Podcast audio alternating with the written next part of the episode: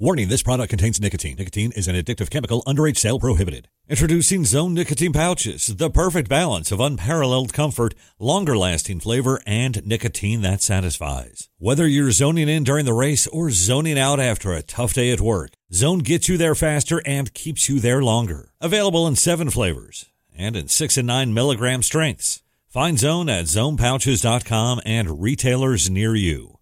Own your zone with Zone nicotine pouches.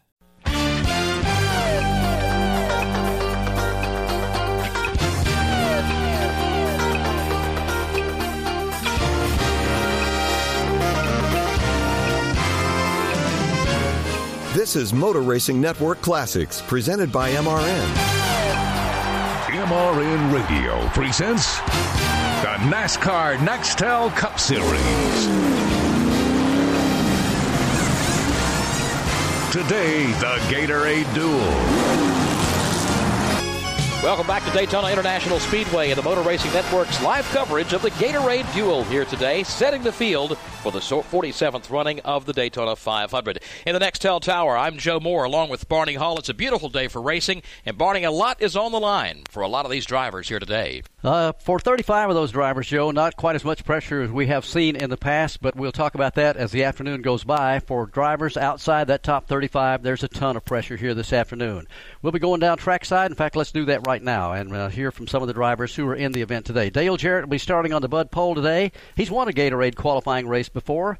Dale's task at hand today is find out everything he can about his race car, how strong the competition will be on Sunday, and he has the luxury of doing that. Adam Alexander's with him.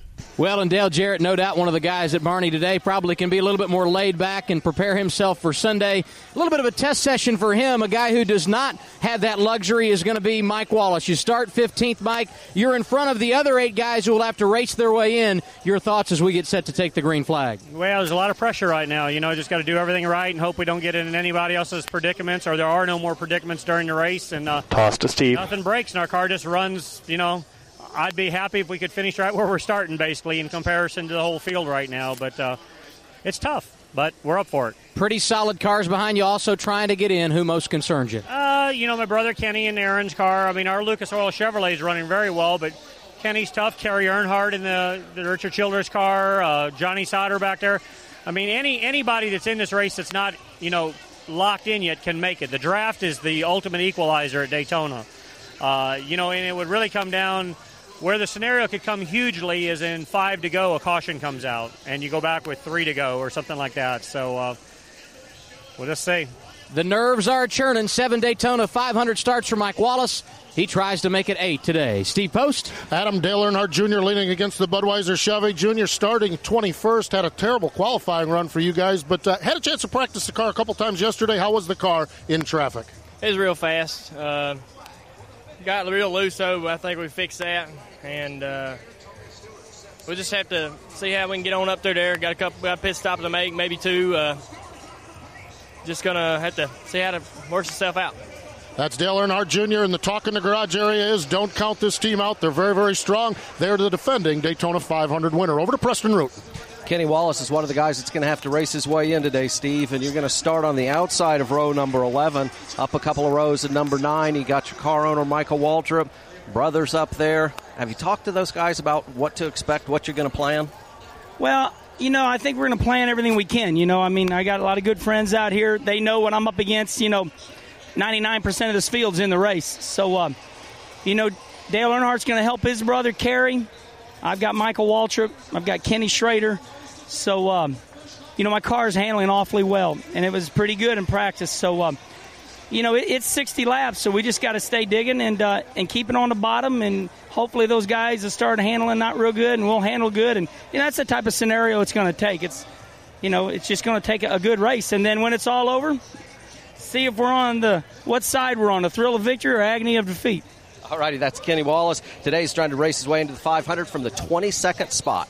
Mike Wallace and Kenny Wallace, just two of nine drivers in this first Gatorade duel, trying to race their way into the Daytona 500. Closing in on the start of the first Gatorade duel this afternoon, back trackside. First to Adam Alexander. Dale Jarrett, the pole setter for the Daytona 500 on the inside of row one for the first qualifying race today. Not a lot to gain, but knowledge, I would guess, your plan for the afternoon, Dale. Yeah, I mean, this is our uh, best practice session right here. And, you know, we're approaching this with the idea of winning this race. Uh, but we also want to see where we stack up. This is a pretty strong race. I mean, if you look back through the pack, uh, pretty much everybody's ever won anything at Daytona is involved in this race. And uh, it'll give us a good idea of uh, where we are uh, if we need to work on our car some more. And Dale Jarrett, one of the guys who's won things at Daytona, 500 wins in 96, 99, and 2000. The Steve Post. Jeff Gordon standing here talking to car owner Rick Hendrick as he prepares for uh, race number one. Jeff will start in the second spot here in the uh, race this afternoon. And uh, Jeff, one of the storylines out of the Budweiser shootout is how tough it is to pass the leader. Today, are you going to want to be that leader, or are you going to want to try to work around and figure out how to pass a leader?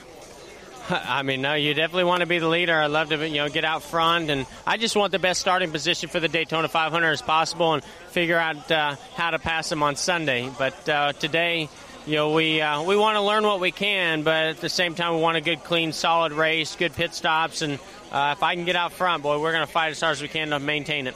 That's Jeff Gordon. He's a two-time Daytona 500 winner. He starts second today. On over to Preston Root standing by with Jason Leffler. And Jason, you guys come down here through Speed Weeks 2005. You've done a great job. Federal Express on board. You know, with your place in the 500 assured, are you a little bit less keyed up for this 150 and what lies ahead, or are you still kind of getting ready to go here today? No, I mean we're ready to get on with it. Um, guys, uh, the Joe, you know, on Joe Gibbs. Um, uh, FedEx Monte Carlo are doing a great job. Uh, you know, we tested, we didn't have the speed, came down here, and they turned it around for us. It's nice to be locked in. Uh, FedEx Monte Carlo is really good, and um, looking forward to mixing it up. It's hard to learn anything if you just ride around, you know. So I'm trying to learn as much as I can for Sunday, and um, I'm, not going to go.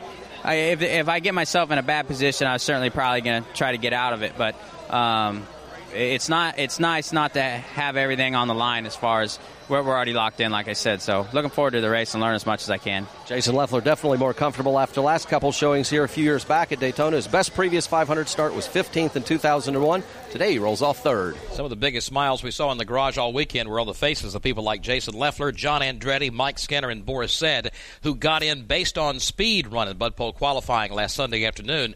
And Barney, for them, this is not quite as pressure packed a race. Yeah, it makes a big difference coming in here and knowing that you're going to have a starting spot in the Great American American race come Sunday. Looking at the field in this first race, there are 29 cars in it, Joe, and I think Dale Jarrett summed it up best that uh, just about everybody that has done well here at Daytona is in that first race. Dale Jarrett's in it, of course. Jeff Gordon, as we talked about. Kurt Busch has run well here. Ricky Rudd has run well here. Elliott Sadler, guys like that. Greg Biffle, who is a winner here at Daytona. A lot of talent. Actually, there's a lot of talent in both these races. I just counted up 13 Daytona wins among the drivers in this first race. So, yeah, a lot of experience here at the World Center of Racing. The drivers who need to race their way into the Daytona 500 today are Mike Wallace, Kerry Earnhardt. This is in the first of the two duels. Mike Wallace, Kerry Earnhardt, Kenny Wallace, Johnny Sauter, Hermie Sadler, Stanton Barrett, Morgan Shepherd, Randy LaJoie, and Geoffrey Bodine. All those drivers, nine of them racing for two positions. And that's where the pressure is going to be. They'll try to get to the front, find a good drafting partner, and make sure they can stay up there somewhere inside the top 15 as the race unfolds this afternoon. These are two of my favorite races. That's going to be exciting here as we get ready to go. Right now, let's go trackside. Ladies and gentlemen, will you please rise and remove your hats as the Atlantic High School Junior ROTC presents our nation's colors. And now, will you please welcome Dr. Tim McNeil to deliver today's invocation? Let us pray. Our God, as we celebrate today the spirit of America, of life, liberty, and the pursuit of happiness, we pray for these who are gladiators of speed. Grant them safety, wisdom, and valor as they race the race before them. And as we race the race before us, grant us faith, hope, love, and courage to be ambassadors of transformation and change in our culture, our classrooms, and our community. Shalom and amen. Ladies and gentlemen, please remain standing and welcome 14 year old Chelsea Turbin as she performs our national anthem. Oh, say, can you see by the dawn's early light what so proudly we hailed at the twilight's last gleaming? whose broad stripes and bright stars through the perilous fight o'er the ramparts we watched were so gallantly streaming and the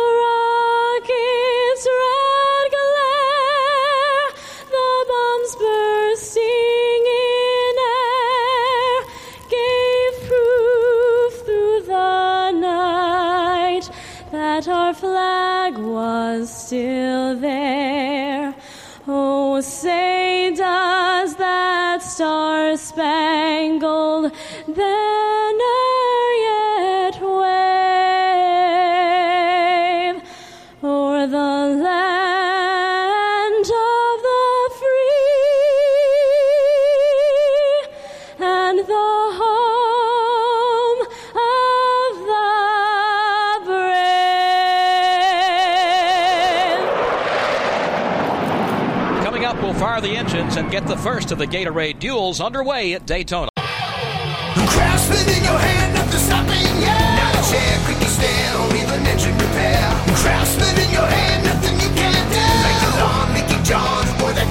on. Craftsman in your hand, nothing stopping you.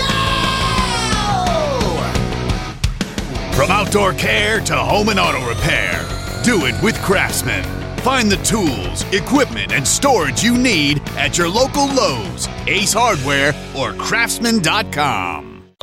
Barney, a couple of things to talk about as far as storylines for today's race. Obviously, we're racing for starting positions in the Daytona 500. As we said, for 18 drivers today between the two races, they're just trying to get themselves in the race. Everybody else is racing for placement, trying to get positioned as close to the front as possible for Sunday's event. All the guys I talked to that are locked in as far as a starting position for Sunday, really, uh, obviously, it's like Dale Jarrett said, we'd like to win this race today, but it kind of gives them a freebie, so to speak, to go out there and see just how good their car is and how it stacks up against everybody else. And certainly you can make just about everybody will do a little fine tuning before they come here Sunday and run the Daytona 500. But the pressure is always there. It always has been in these races, no matter what the format has been over the years. There's always been positions up for grabs to get a starting spot in the Daytona, Daytona 500. It's no different here today than it's always been. And the guys that have to race their way in, the pressure man, it is a steam cooker down there. Because this means so much, not just in prize money, but starting the season off. If you start off, you don't make the Daytona 500 with the brand new race team. Let's say in the case of Robby Gordon, who's going to have to race in here today, one of those type of guys. This really gets you behind the eight ball going on into the season as we head out to California next weekend. This race also is one that's going to be sort of a R&D type deal for the drivers in the race already.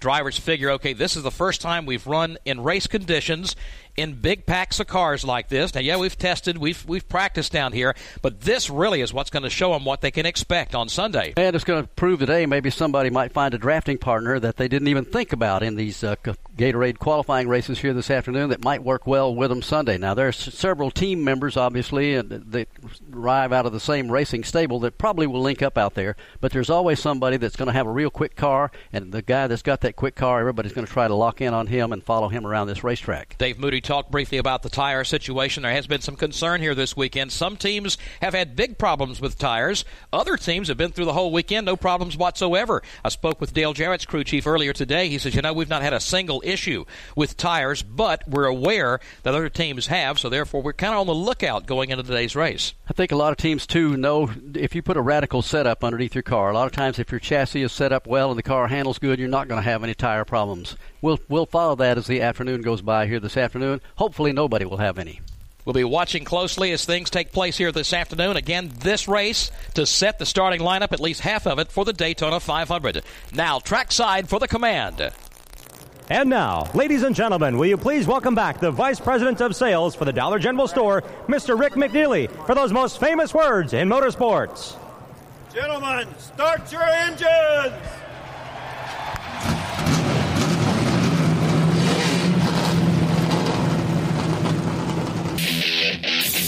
Time now for the starting lineup. Brought to you by Wrangler, makers of Wrangler Jeans Company, a new generation of Wrangler. The Gatorade Duel is two 150 mile races, 60 miles each, or 60 laps each, that is, to set the starting grid for the Daytona 500. Let's take a look at the starting lineup for race one. Geoffrey Bodine rolls off from 29th position in this first race in the GIC Mixon Motorsport Chevrolet. The Mach 1 Incorporated Chevrolet with Randy LaJoie goes from 28th. Starting 27th will be Morgan Shepherd. He's in the Victory in Jesus Redline Oil Dodge. The first Trust Portfolio Chevrolet with Stanton Barrett scheduled to go off 26th. Travis Kvapil starts 25th. He drives the Kodak Jasper Engines and Transmissions Dodge. The Peak Fitness Ford with Hermie Sadler set to roll off 24th, 23rd starter. That'll be Johnny Sauter. In the Miccosukee Resort Dodge and the Aaron Chevrolet with Kenny Wallace will roll off 22nd. Dale Earnhardt Jr. starts 21st. Of course, he drives the Budweiser Chevrolet. The Schwan's Home Service Dodge with Ken Schrader is 20th. Starting 19th will be Casey Mears in the Target Dodge. And the Napa Auto Parts Chevrolet with Michael Waltrip is 18th. 17th starter, Kerry Earnhardt in the Bass Pro Shop Chevrolet. And the Alltel Dodge with Ryan Newman starts 16th. Starting 15th today, Mike Wallace in the Lucas Oil Chevrolet. Carl Edwards will go from 14th. He's driving the Scotts Ford. Mike Bliss has the Net Zero Best Buy Chevy starting 13th. 12th is Jamie McMurray, the Texaco Havoline Dodge. Kyle Busch has the Kellogg Chevy lined up in 11th. 10th is Kasey Kahne. He's in the Dodge dealer's UAW Dodge. Greg Biffle starts ninth. He's in the National Guard Ford. Mike Skinner's in the, one of the Bill Davis Racing Dodges. He'll start today in eighth. Seventh starter Kyle Petty, the Georgia Pacific Brawny Dodge. Elliott Sadler goes from sixth. He's driving the M&M's Ford. Ricky Rudd's in the Motorcraft Quality Parts Ford. Ricky starts in fifth. Fourth is Kurt Busch, the Sharpie Irwin Industrial Tools Ford. Third starter Jason Leffler in a brand new race team out of Joe Gibbs Racing. He's in the FedEx Express Chevrolet. And on the front row, Jeff Gordon, the DuPont Chevrolet. And on the Bud pole for this race and for the Daytona 500, Dale Jarrett driving the UPS Ford. Field rolling around the racetrack. They'll take about three laps before they put them under green. That'll give us time to take a swing around the racetrack and bring in voices who will be covering the action at different parts of the speedway. Over in turns one and two from Barre, Vermont, is Dave Moody. Thank you, Barney Hall. Good afternoon once again, everybody. 41 degrees of banking in turns one and two here at Daytona International Speedway. If past history is any indication, these drivers are going to use every single one of them. The drivers have compared the entrance to turn number one to try to thread a needle at 190 miles per hour. It can get very tight, very close quarters, but it spreads out quickly at the end. That high speed draft kicks in, exiting turn number two, hitting the long back straightaway, called here the super stretch at Daytona. And to cover the action there at the end of the back straightaway, entering turn number three from Daytona Beach, Florida, Mike Bagley. Joe, the name of the game on the super stretch is to get off turn two as quickly as possible and jam your right foot to the floorboard. It's hammer down and find a drafting partner. You want to get in line and follow the driver in front of you, or if you dip down to the inside lane to try to make a pass, hope you've got somebody lined up behind you to help you advance through the field. We see a lot of double wide racing, a lot of three and sometimes even four wide action. We'll have it covered from a platform high atop turn three at the entrance to this, uh, actually at the exit of the super stretch to the entrance of turn number three. Never any shortage of action when they come off turn number four and roll into the trioval. And to cover the action up there in turn four from Grand Rapids, Michigan, let's go up to Jeff Striegel. Thank you, Barney. Good afternoon, everybody. 31 degrees of banking in turns three and four, wide enough for three abreast racing, narrow enough for one slight miscue to ruin your day, and perhaps several others as well. The recipe for success this week has been on the bottom of the racetrack and drafting with strong cars or teammates. The outside line has been the big question mark. You need it to advance, but if you try it and fail, your charge to the front comes to an abrupt halt. The heat is on, the temperatures are up, and the premium is going to be on handling. I'll cover all the cars that have it and those that don't from my spot in the Sunoco Tower just outside of turn number four.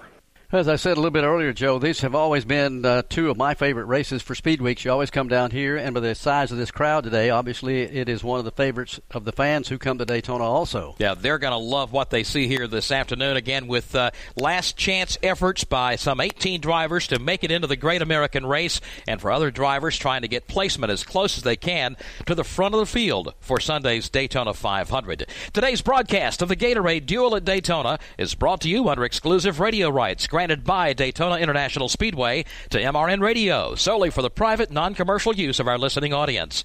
Any publication, reproduction, or other use of the description and accounts of this event without the express written consent of MRN Radio is prohibited.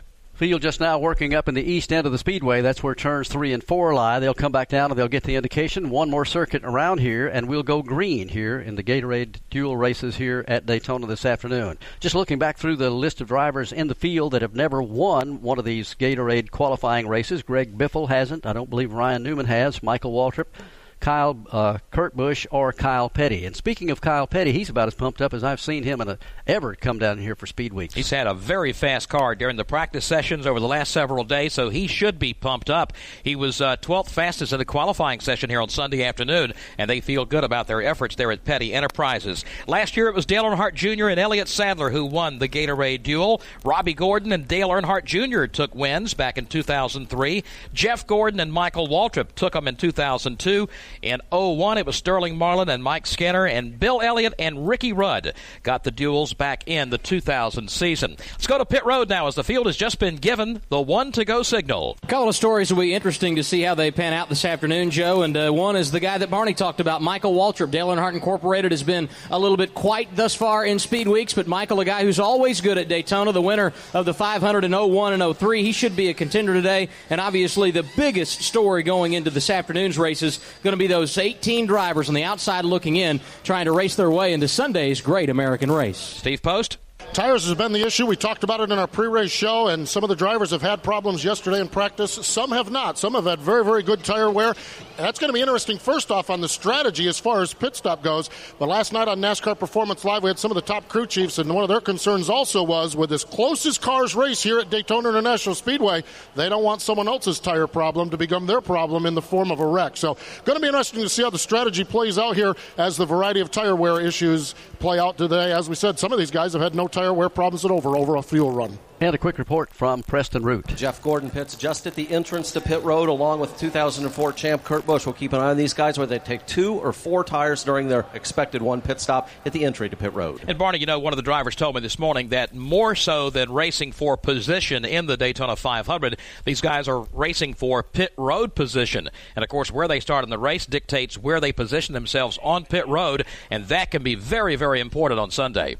Yeah, a good pit selection can make a big difference in uh, picking up spots every time you come onto pit road to, for a change of rubber and to dump in a tank of fuel. Field now works up in turns three and four, getting ready to come down to the line and take off here this afternoon and see who will go to victory lane. Dale Jarrett and Jeff Gordon sit up on row two. Back in row three, in row two rather, is Jason Leffler and Kurt Busch. Then Ricky Rudd, Elliott Sadler, Kyle Petty, and Mike Skinner. As we said, both these races have a lot of good equipment in there.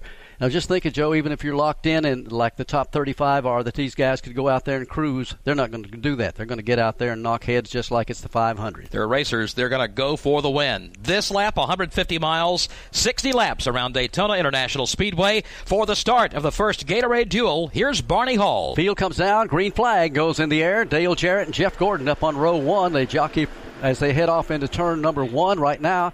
It's going to take a while before they get these restrictor plate engines wound out. In fact, there's nobody making it three wide. They just stay in tight formation as they go down to the banking in turns one and two, exactly like they started. Dale Jarrett and Jeff Gordon's door to door. They roar off turn number two and head down the backstretch. Side by side, high speed pace lap as they get these engines wound up tight, full throttle now as everyone dashes down the super stretch. Dale Jarrett leading the pack down low. Jeff Gordon topside with a fender out in front. But now the draft kicks in down low. Still side by side for the lead in turn three. 14 rows of two. Further back, they're already fanning out three wide. Carl Edwards is in amongst that three wide battle. Up front, though, Dale Jarrett's got the lead off turn four.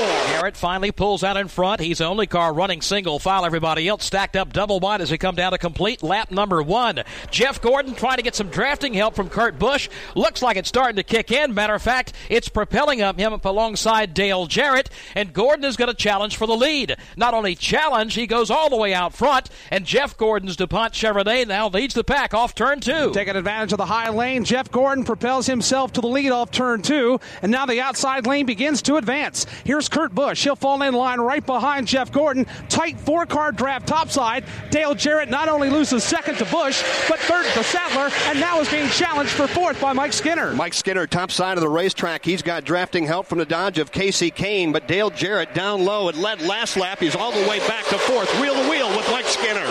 Front three breakaway, single file, nose to tail. They roar back down to the start finish line. Jeff Gordon pulls them along. Kurt Busch rides second. Elliott Sadler is third. The scramble from fourth place on back, and it's a good one. Mike Skinner, Jason Leffler, Dale Jarrett, and Kasey Kahne mixing it up down there, getting two and three wide as they hit the banking and head over to turn two and down the back straightaway. Stacking up from fourth on back, here's Jason Leffler making a move to the outside lane. He'll try to race up alongside Mike Skinner again, racing for the fourth spot. Matter of fact, that's where traffic begins to stack up. Leffler will sweep around Skinner. He'll take fifth. Now here comes the draft on the outside. Kasey Kahne makes the move around Skinner, and Ryan Newman is on the move as well. And Dale Jarrett is all the way back to the seventh spot. It may be eighth before it's done. Jamie McMurray, Michael Waltrip, top side of the racetrack is Jarrett trying to get a round up down low and run down Jeff Gordon. Interesting to watch rookie driver Carl Edwards working the high side of the banking. He's been doing it since the start of the race, not really losing any ground, but here he is now squeezed a little bit too far to the outside. He'll fall back a couple of positions, now back in 17th. Jeff Gordon shows the way. Kurt Busch is in second. Right behind them, the cars of Elliott Sadler. Jason Leffler's moved up to fourth. Kasey Kahne is fifth. They're all working the low side of the banking off two. Wheel to wheel for the sixth spot. Ryan Newman trying to take advantage of the outside lane. So far, not so good for Mike Skinner, who is trying to stay with him stride for stride down low. Skinner with drafting help from Dale Jarrett and Ricky Rudd. Newman with a good head of steam with Jamie McMurray giving him the drafting help. Couple of Dodges trying to hook up, make it three of them now. Kasey Kahne, Ryan Newman, and Jamie McMurray all on the top side. Now trouble. Randy LaJoie goes around in front of the field. Everybody able to get by. Stanton Barrett with a huge move to keep from collecting him. Now other cars spin down towards the tri-oval. Caution is on the speedway. It'll be the first one this afternoon. Again, trouble that started up in turn four. Let's go back up there. It was Randy LaJoie, Barney, that got crossed up coming off of turn number four, made a long slide in front of several race cars that went inside and outside of LaJoy. Stanton Barrett made a huge move to keep from getting involved. Other cars that have spun now, and most, if not all of them, have pulled away. Randy LaJoie, Barney, had picked up a ton of ground. He started in 28th, had moved up to the 16th position. If he had held that spot where he was running at the time, it would have meant he would be in the Daytona 500. Now with problems, we'll follow up on the story there as Randy LaJoie spins in turn four, and it brings out our first caution of the day at lap four. This season, Toyota Racing is looking for jugglers. Not the ones who toss balls or rings. Fans that can juggle the rigors of a 10 month long season across many different racing circuits. Well, what if I added knives? What if you added GR Cup, Formula Drift, and off road racing? If you can juggle it all, then we want you. Be part of the action at toyota.com slash racing. Toyota, let's go places. Formula Drift is a registered trademark of Formula Drifts Holdings, LLC. Five laps into the first of the Gatorade duels this afternoon. Adam Alexander has the story on Randy LaJoie. He's just made his second pit stop of the afternoon, Joe, and uh, most of the damage on the front end of the race car and just above the left front tire. There was wrinkled sheet metal there. Didn't appear to be anything drastic, but we all know how critical, critical handling can be as far as the draft is concerned and aerodynamics play into this thing. He's made two pit stops. They appear to have most of the damage repaired there. Hermie Sadler also involved. He came down pit road, repaired left rear damage. He was much worse than the car of Randy LaJoie. Casey Mears has come down pit road, four tires, fuel in the target Dodge. Stanton Barrett was in, and Mike Bliss also bringing his machine down the pit lane at lap number six to the middle of pit road and Steve Post. And right after that accident down in turn number four, Ken Schrader brought the Schwan's Dodge in, and they had a flat tire on the right front. They needed to make sure that the car, the fenders were pulled off from the tires, and that that car was good to go. He's back out on the racetrack. Did not pit on this last time by, so they're feeling all right about that machine.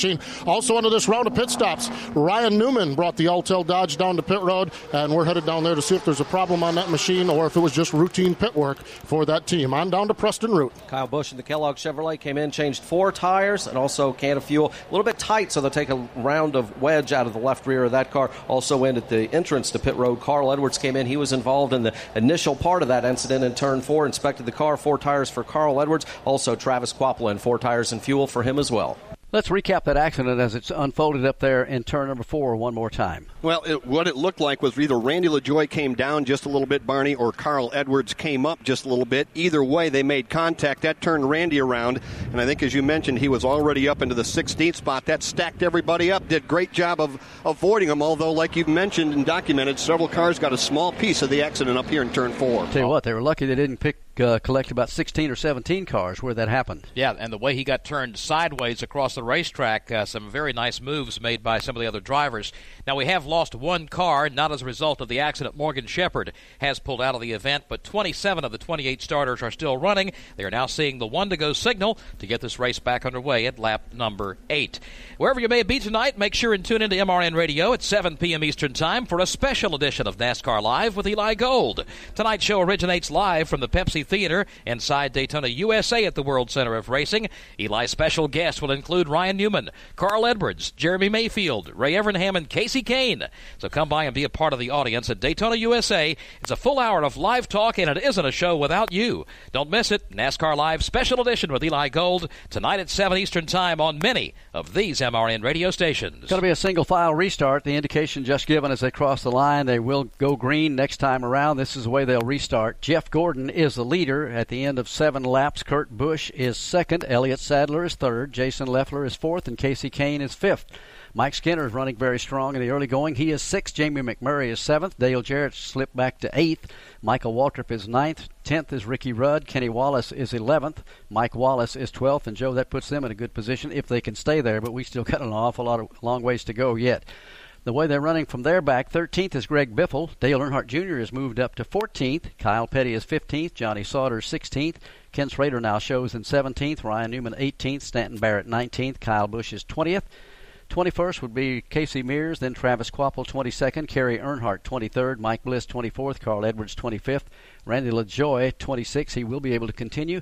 Hermie Sadler showing 27th, and as you said, Morgan Shepherd has gone to the garage. One of the fastest movers in that first segment was Randy LaJoie. Again, after starting back in 28th, he had moved up to 16th, and at that position at that time, if the race had ended, he would be in the Daytona 500, but now, of course, starting back in 26 for the restart, he'll have to do all that work all over again. It is a single file restart now as the field comes pouring off turn number four. On lap number eight, the green flag will wave again over the first of the Gatorade duels. Jeff Gordon on the gas, trying to pull away from Kurt Busch, all lined up single file. You got Elliott Sadler third in line, followed by Jason Leffler and Kasey Kahne. And so far, as they come up to speed going through the trioval, no one stepping out of line. Still coming up to full song as they head for the banking in turn number one. Jeff Gordon shows the way. Kurt Busch, Elliott Sadler, Jason Leffler, Kasey Kahne, all single file. Back around seventh place. Dale Jarrett sneaks a peek out of line. Can't make a move there, but opens the door downstairs. Here comes Michael Waltrip. Side by side battle for eighth. The Napa Chevrolet drops down to the inside of the UPS Ford. They will race wheel to wheel, and Michael Waltrip has drafting help from Ricky Rudd.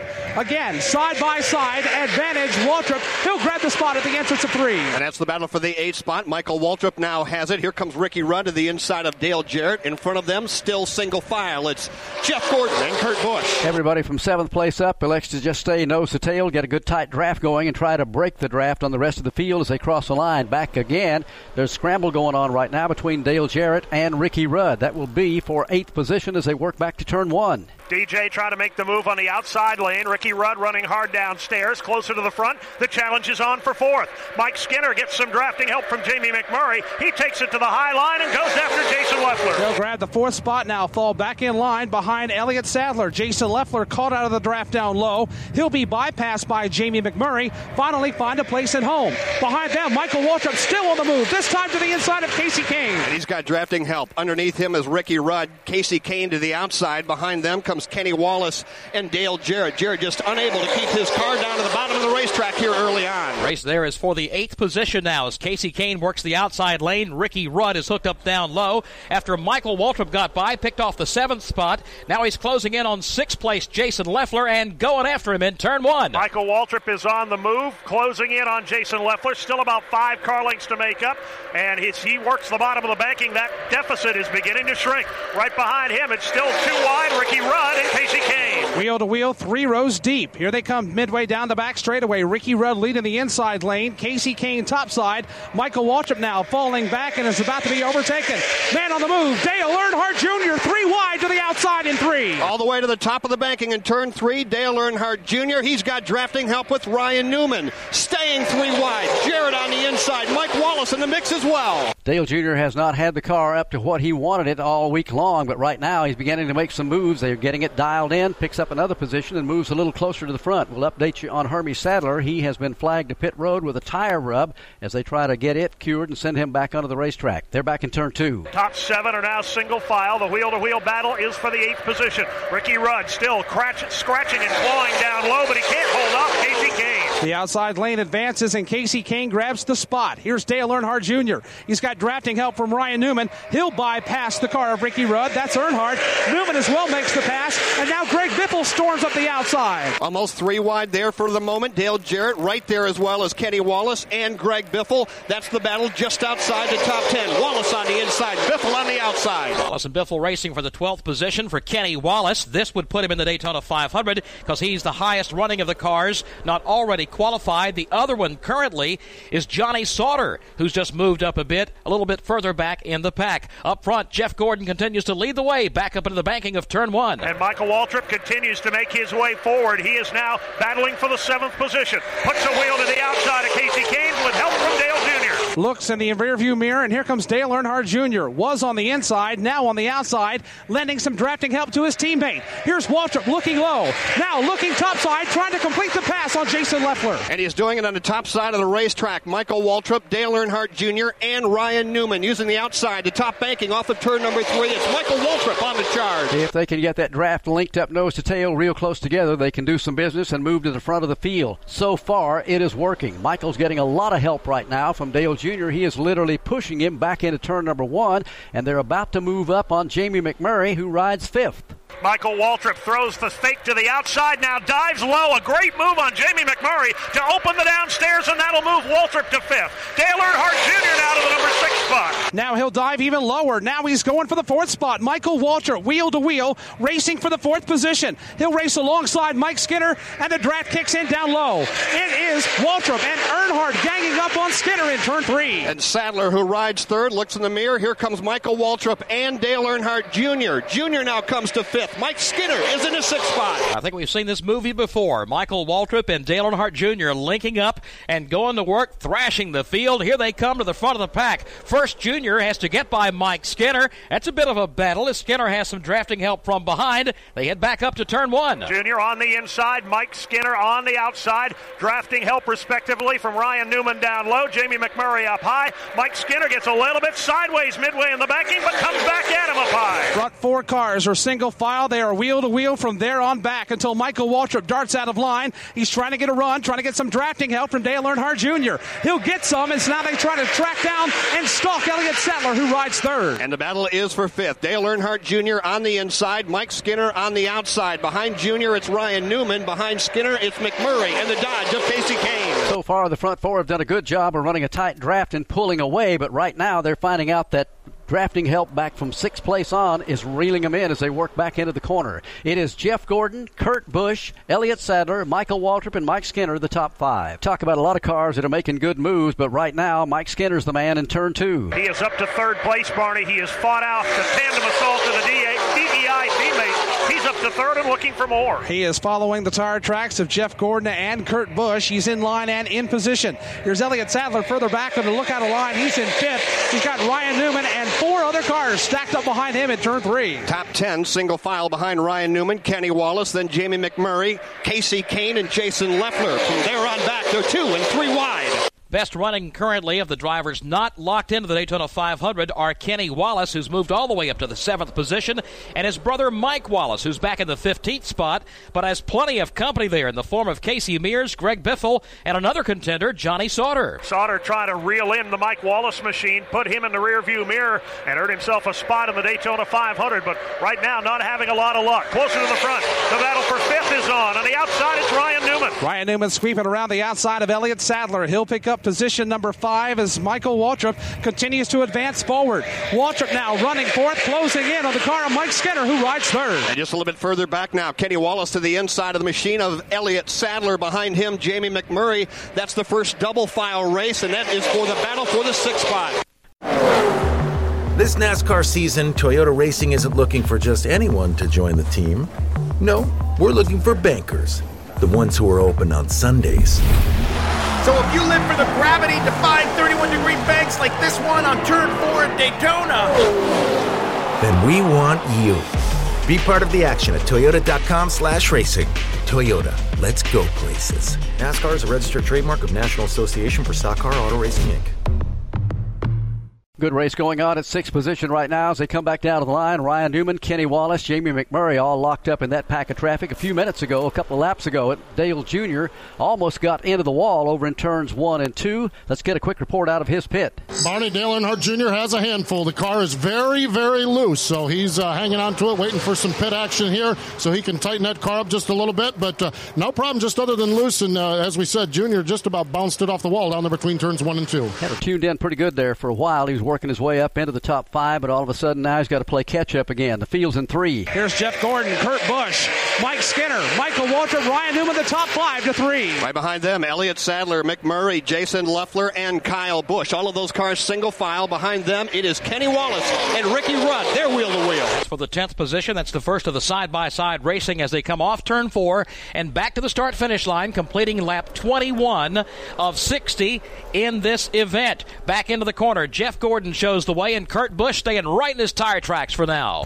He runs in the second position. Mike Skinner alone in third, but it's heating up for the fourth spot. Ryan Newman continues to charge up that outside lane. He'll put a wheel to the high side on Michael Waltrip. Looks like Elliott Sadler almost had a problem off turn two. Came out of the gas, was passed high and low. Now he's trying to find a way in line. He is down to the inside. He's been passed by five or six cars as the leaders race back to the corner. And watching Elliott Sadler continuing to backslide. Travis Kvapil works around him. Mike Wallace, Greg Biffle all closing in on the machine of Elliott Sadler. He works the low side of the banking off turn four. Elliott just trying to hold what he has for the moment as they work out of four and come back down to the line. A moment ago, Michael Waltrip had drafting help from Dale Jr., and they were really doing some business getting up to the front of the field. Now, without that help, he's not gaining any ground, but he's not losing any either as they go back over to turn two. Michael's now in the number five position. The man on the move, though, is Ryan Newman. He's put Waltrip in the rear view mirror. Now he pulls up on the back bumper of Mike Skinner, takes a peek to the inside, nothing there, off two. Falls in line behind Skinner. Riding in fourth position is Ryan Newman. See what he does midway down the back straightaway. He'll fall back off the back bumper of Mike Skinner by about a car length. As further back, here's Dale Earnhardt Jr. making a move down to the inside of Ricky Rudd in turn three. Good two by two battle up in turn number three. Dale Jr. on the bottom side of the racetrack got drafting help in the likes of Travis Kvapil. To his outside, it's Ricky Rudd and Kasey Kahne. Well, Jr. had a problem a few moments ago. He did say the car was a bit loose. It must be tightening up, though, because he's coming to the front now, trying to get by Ricky Rudd for ninth. Also, we told you Elliott Sadler had a possible problem. Let's check in his pit. Joe, the problem on that car, he really hasn't said anything. The car got a little out of shape and uh, he gathered it back in and has moved on. He hasn't said anything to the crew. Was complaining earlier the car's just a little tight in, a little tight out. Maybe that's the problem, but uh, he has not reported anything back to the crew as to what happened there when he uh, fell off the pace momentarily on the back straightaway. Front of the field is broken away now. About a seven car draft working down the back stretch and heading over to turn number three. Let's set the running order for you. Here right now, it is Jeff Gordon, Kurt Busch, Mike Skinner, Ryan Newman, and Michael Waltrip as the top five. Six, Jamie McMurray. Kyle Busch would be seventh. Jason Leffler eighth. Ninth is Earnhardt Jr. and tenth is Ricky Rudd. Eleventh is Travis Kvapil. Kasey Kahne shows in twelfth. Kenny Wallace thirteenth. 14th, Mike Wallace, and Casey Mears make up the top 15. Running 16th now is Mike Bliss. Elliott Sadler's fallen back. Uh, matter of fact, he's dropped back even more to the 20th position. We told you Mike Wallace was 16th, Greg Biffle 17th, Carl Edwards 18th, Dale Jarrett is 19th, Elliott Sadler's in 20th, followed by Kerry Earnhardt, Kyle Petty, Johnny Sauter, Ken Schrader, and Stanton Barrett completing the top 25 on the AutoZone leaderboard. In 26th is Randy LaJoie, Hermie Sadler 27th, and Morgan Shepherd out of the event. 24 laps are down, 36 laps to go. Jeff Gordon continues to show the way. Right behind him is Kurt Busch, Ryan Newman, and Michael Waltrip. Those four cars have broken away from fifth place Mike Skinner. Rest of the top 10 now are Jamie McMurray, Jason Leffler, Kasey Kahne, Ricky Rudd, and Kyle Busch. So 28 laps are complete, 32 still to go. Adam Alexander, what are they saying about the pit stop window? Well, Joe, 37, 38 laps is about the maximum you can go. Some crew chiefs a little hesitant to try to go that far because some of the issues that were with tires. I think some of these guys may come in somewhere between lap 30 and 35. But one thing is for sure all these guys now well within the fuel window. They come in now, top off the fuel tank. They will be good to go the distance. Field is up in turn four. And I think a lot of them are going to be looking for tires, Barney, as they are moved way up the banking. They started out at the bottom of the racetrack, but they're all climbing toward the walls in three and four. Yeah, the problem for Kenny Wallace coming off turn four, Barney, he is slowed. Matter of fact, he slowed coming off turn number two, is now heading down to the pit lane. He was one of those drivers who would have to race into the Daytona 500. He was well on his way to doing that until whatever this problem occurred. We'll find out there in a few moments. Also, Dale Jarrett comes in to make a pit stop at lap number 29. Let's go first to the UPS Ford pit. Pit activity here. Dale Jarrett brings the UPS Ford in. Looks like it's going to be four tires and fuel for the Robert Yates Racing Team. Also, we talked about just pitting two stalls in front of him. Kenny Wallace brings the Aaron's Dream Machine in.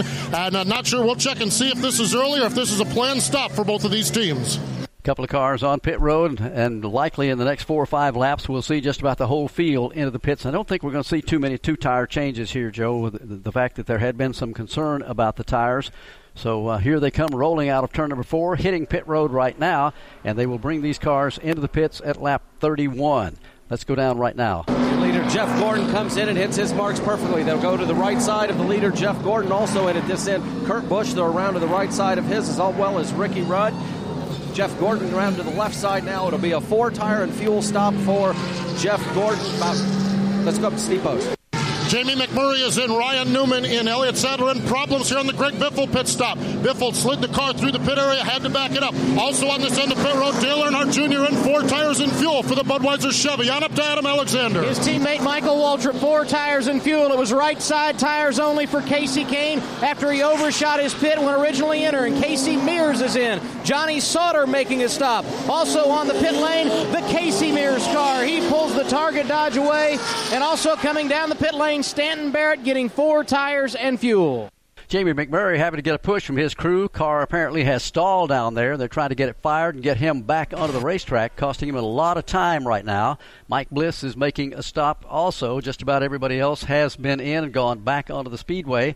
So with a full tank of fuel, Joe, and fresh rubber, We'll see how it stacks up here right now. The key so far to me has been nobody's been able to get a good draft going in that outside line uh, except Earnhardt Jr. and Michael Waltrip there in the early going. And once that kind of split up, everybody else is just riding back there behind the top five. And now that we've done pit stops and several on different uh, pit stop occasions, the field is broken up into several packs of racing. They're showing Jason Leffler as the race leader. However, he just made a stop, so that will recycle around. We'll give you the leaderboard here in a moment. First, let's cover the story on Jamie McMurray. They pushed him a good ways down the pit road, but finally got that car fired.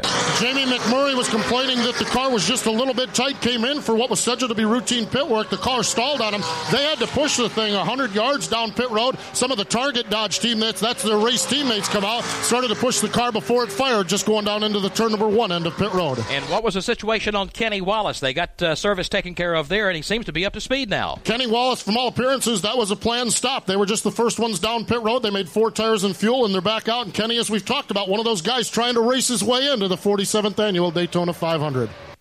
At the start finish line, as they work their way back into the corner, it is Kasey Kahne now the leader. Michael Waltrip is second. Randy LaJoie is third. Ryan Newman is fourth. And Kurt Busch is fifth. Let's go back to pit road. And just want to follow up on our leader, uh, Barney. When Kasey Kahne came down the pit lane, they were planning to take four tires, but as we mentioned, he overshot his pit stall. They pushed him back, so they lost some time. So Tommy Baldwin Jr. made the call go with right side tires only.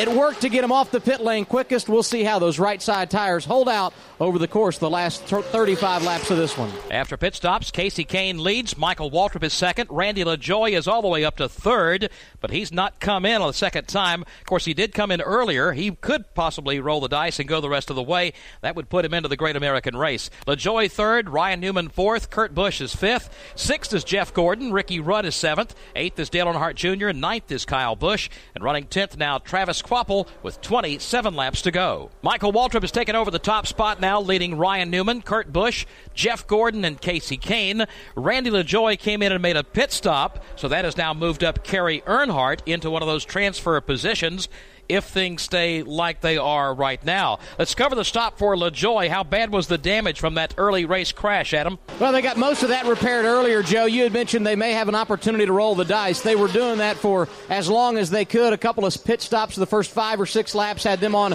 a different sequence than everyone from a fuel standpoint, but this time coming in for routine service, they sent LaJoie on his way, and unfortunately, he didn't get the caution he would have liked to cycle himself up into the top 10. That is too bad, too, because he does have a very good race car. He really drove his tail off there in the early going, got himself in a good position, then got caught up in that problem coming out of turn number four and found himself way back toward the tail end of the field as he is right now, having to play catch up here this afternoon. At the front of the field, it is still a four car breakaway as they work over to turn two. Front four have opened up a good deal of de- daylight between themselves and the fifth place machine of Jamie McMurray. It's Michael Waltrip leading the way, Ryan Newman, Kurt Busch, and Jeff Gordon. Everyone staying in single file formation among those front four. They have about a second, maybe two, over the Jamie McMurray car who rides in fifth. Kasey Kahne and Ricky Rudd in that draft with McMurray as they now head off the end of the super stretch. And a lot of them all split up. Top four with a good bit of a distance back to Kasey Kahne, who goes in the fifth spot. Ricky Rudd is sixth.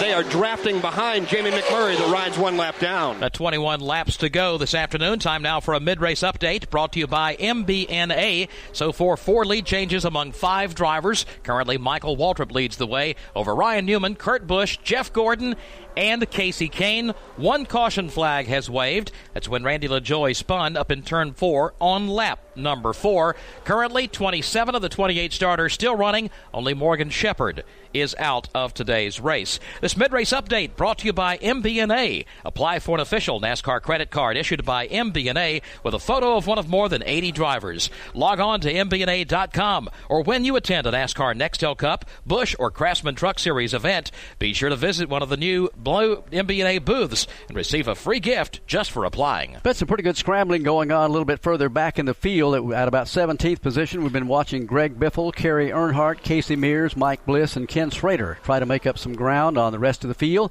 as Michael Waltrip continues to haul everyone around here. Ryan Newman is second, Kurt Busch is third, Jeff Gordon fourth, and Kasey Kahne is fifth pick him up in turn one. Kasey Kahne riding in the number five spot. He's got the lap car of Jamie McMurray in front of him to break the draft, and right behind him getting the shove from Ricky Rudd. All of them staying in line trying to reel in that lead group. Leaders come to the super stretch. Michael Waltrip, Ryan Newman right behind him, Kurt Busch, Jeff Gordon. They're the top four.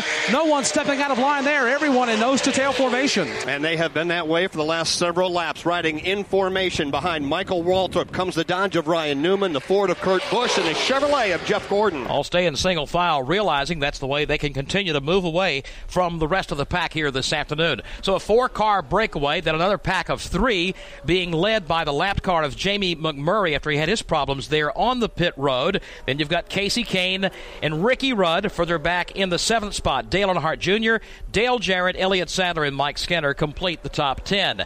And we had a pit stop back around lap 30 to 31. Most of the cars came in. Adam Alexander, can they go the rest of the way, or do the teams have plans of coming in again. Yeah, no doubt about it, Joe. They can go the distance. Only thing that would bring these guys back down the pit lane would be a caution flag, and even at that point, it may be a little bit questionable. But everyone who came in lap 30, 31, those guys well within the fuel window, and if this thing stays green, you better believe this thing going to be decided on the racetrack. We're watching to see how much ground Kasey Kahne, Ricky Rudd, and Dale Earnhardt Jr. riding back there fifth, sixth, and seventh will make up this time around. They were about a full three seconds behind Michael Waltrip, the leader, a moment ago. We'll look at, at right now. They lost about two tenths of a second that round as Kasey Kahne and the group are losing ground to the front four. Front four again heads over to turn number two. And those leaders, Barney, showing no indication of doing anything crazy, not going to get double wide, not going to allow this to turn into a six or seven man dance. They'll work it off turn two. Yeah, now Jeff Gordon drops out of line. They're side by side for third now. Here's Gordon down to the inside. Kurt Busch top side. Gordon with a fender out in front. Jeff Gordon now will go to third, and Busch falls back in line in fourth. And so much for patient. Just a lap ago, Ryan Newman slid up the banking. Kurt Busch probably could have taken the position away, let Ryan duck back in line, but then Jeff Gordon returns a favor and puts Trouble Kurt in turn number two. Randy LaJoie is around. The car breaks away all by itself. He grabs a handful of steering wheel, gets it back under control on the apron, has the car rolling again with trouble on the nose after he came down onto the off the banking onto the apron of the racetrack. That's the second caution flag this afternoon. It's the second time that Randy LaJoie has been involved in it over there, looping the car around to bring out the yellow flag on lap 43. And there are going to be an awful lot of drivers glad to see this. Barney, indeed, this is going to be a big break for a number of drivers there. We talked about Kenny Wallace slowing before that pit stop, spending extra time on pit road. He had drifted all the way back in the pack and was way behind everyone else, trying to work his way back up and get a transfer spot into the 500. Currently shown in 23rd. That'll bunch him back up there, but of course, it will also bunch up there other drivers trying to get in, like uh, Johnny Sauter, Stanton Barrett, and uh, Mike Wallace, who currently is shown in the 13th position. So a big break for those guys trying to work their way into the 500. Let's go back over to turn two and see what the situation is over there again. Single car incident, Barney. Randy LaJoie, the rear end of the car just jumped out from under him about midway between turns one and two. Did a nice job of getting the car back under control, but as it rolled down off the 31 degree banking onto the flat apron, did a good deal of damage to the front valence. Randy LaJoie will limp his way back around to pit road. See how many cars elect to come onto the pits right now if pit road is open. Looks like quite a few of them are diving down to the apron of the racetrack and will come in to take advantage of this caution flag. As we said, that is the second time this afternoon the yellow flag has been displayed to the field. Randy LaJoie getting together with Carl Edwards on the lap number four put us under caution at that time. Here they come into the pits. Michael Waltrip will lead them down. Ryan Newman, Jeff Gordon, Kurt Busch, Kasey Kahne at the front of the field as they work their way down pit road. Let's go down to Steve Post. Ryan Newman, the first one to hit his mark. It's going to be four tires and fuel. The Alltel Dodge has been very, very good. Little problem getting into his pit box for Elliott Sadler as he brings Robert Yates M&M's Ford in. Also Kyle Petty in. Greg Biffle, uh, we talked about the problem he had in his pit stop sliding through the pits. This is a chance for them to redeem themselves, get back to track position. Dale in and Kenny Wallace. What a break for that team. They're back in the hunt for the Daytona 500. On up to Adam Alexander. Looked like it was right side tires only for Mike Skinner. He's going to be the first off the pit lane. Michael Waltrip, four tires and fuel. Kasey Kahne, twice in a row now, has overshot his pit area. He got four tires and fuel. Casey Mears was in.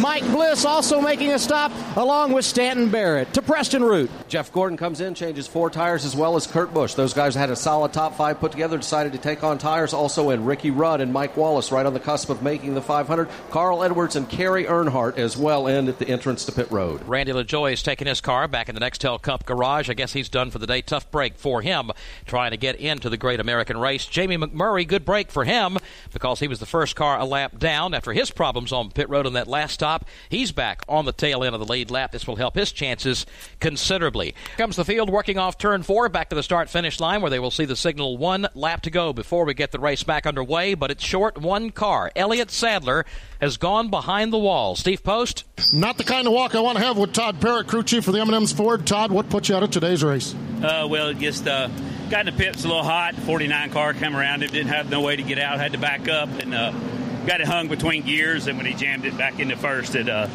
not transmission out of it. Just a, a bad deal. We had, we had a pretty good car. I just had uh, you know the pits are just so tight. It's just tough. That's Todd Parrott. Very disappointed today as uh, they've ended early here in the Gatorade duels at Daytona. Uh, let's check in with Preston Root.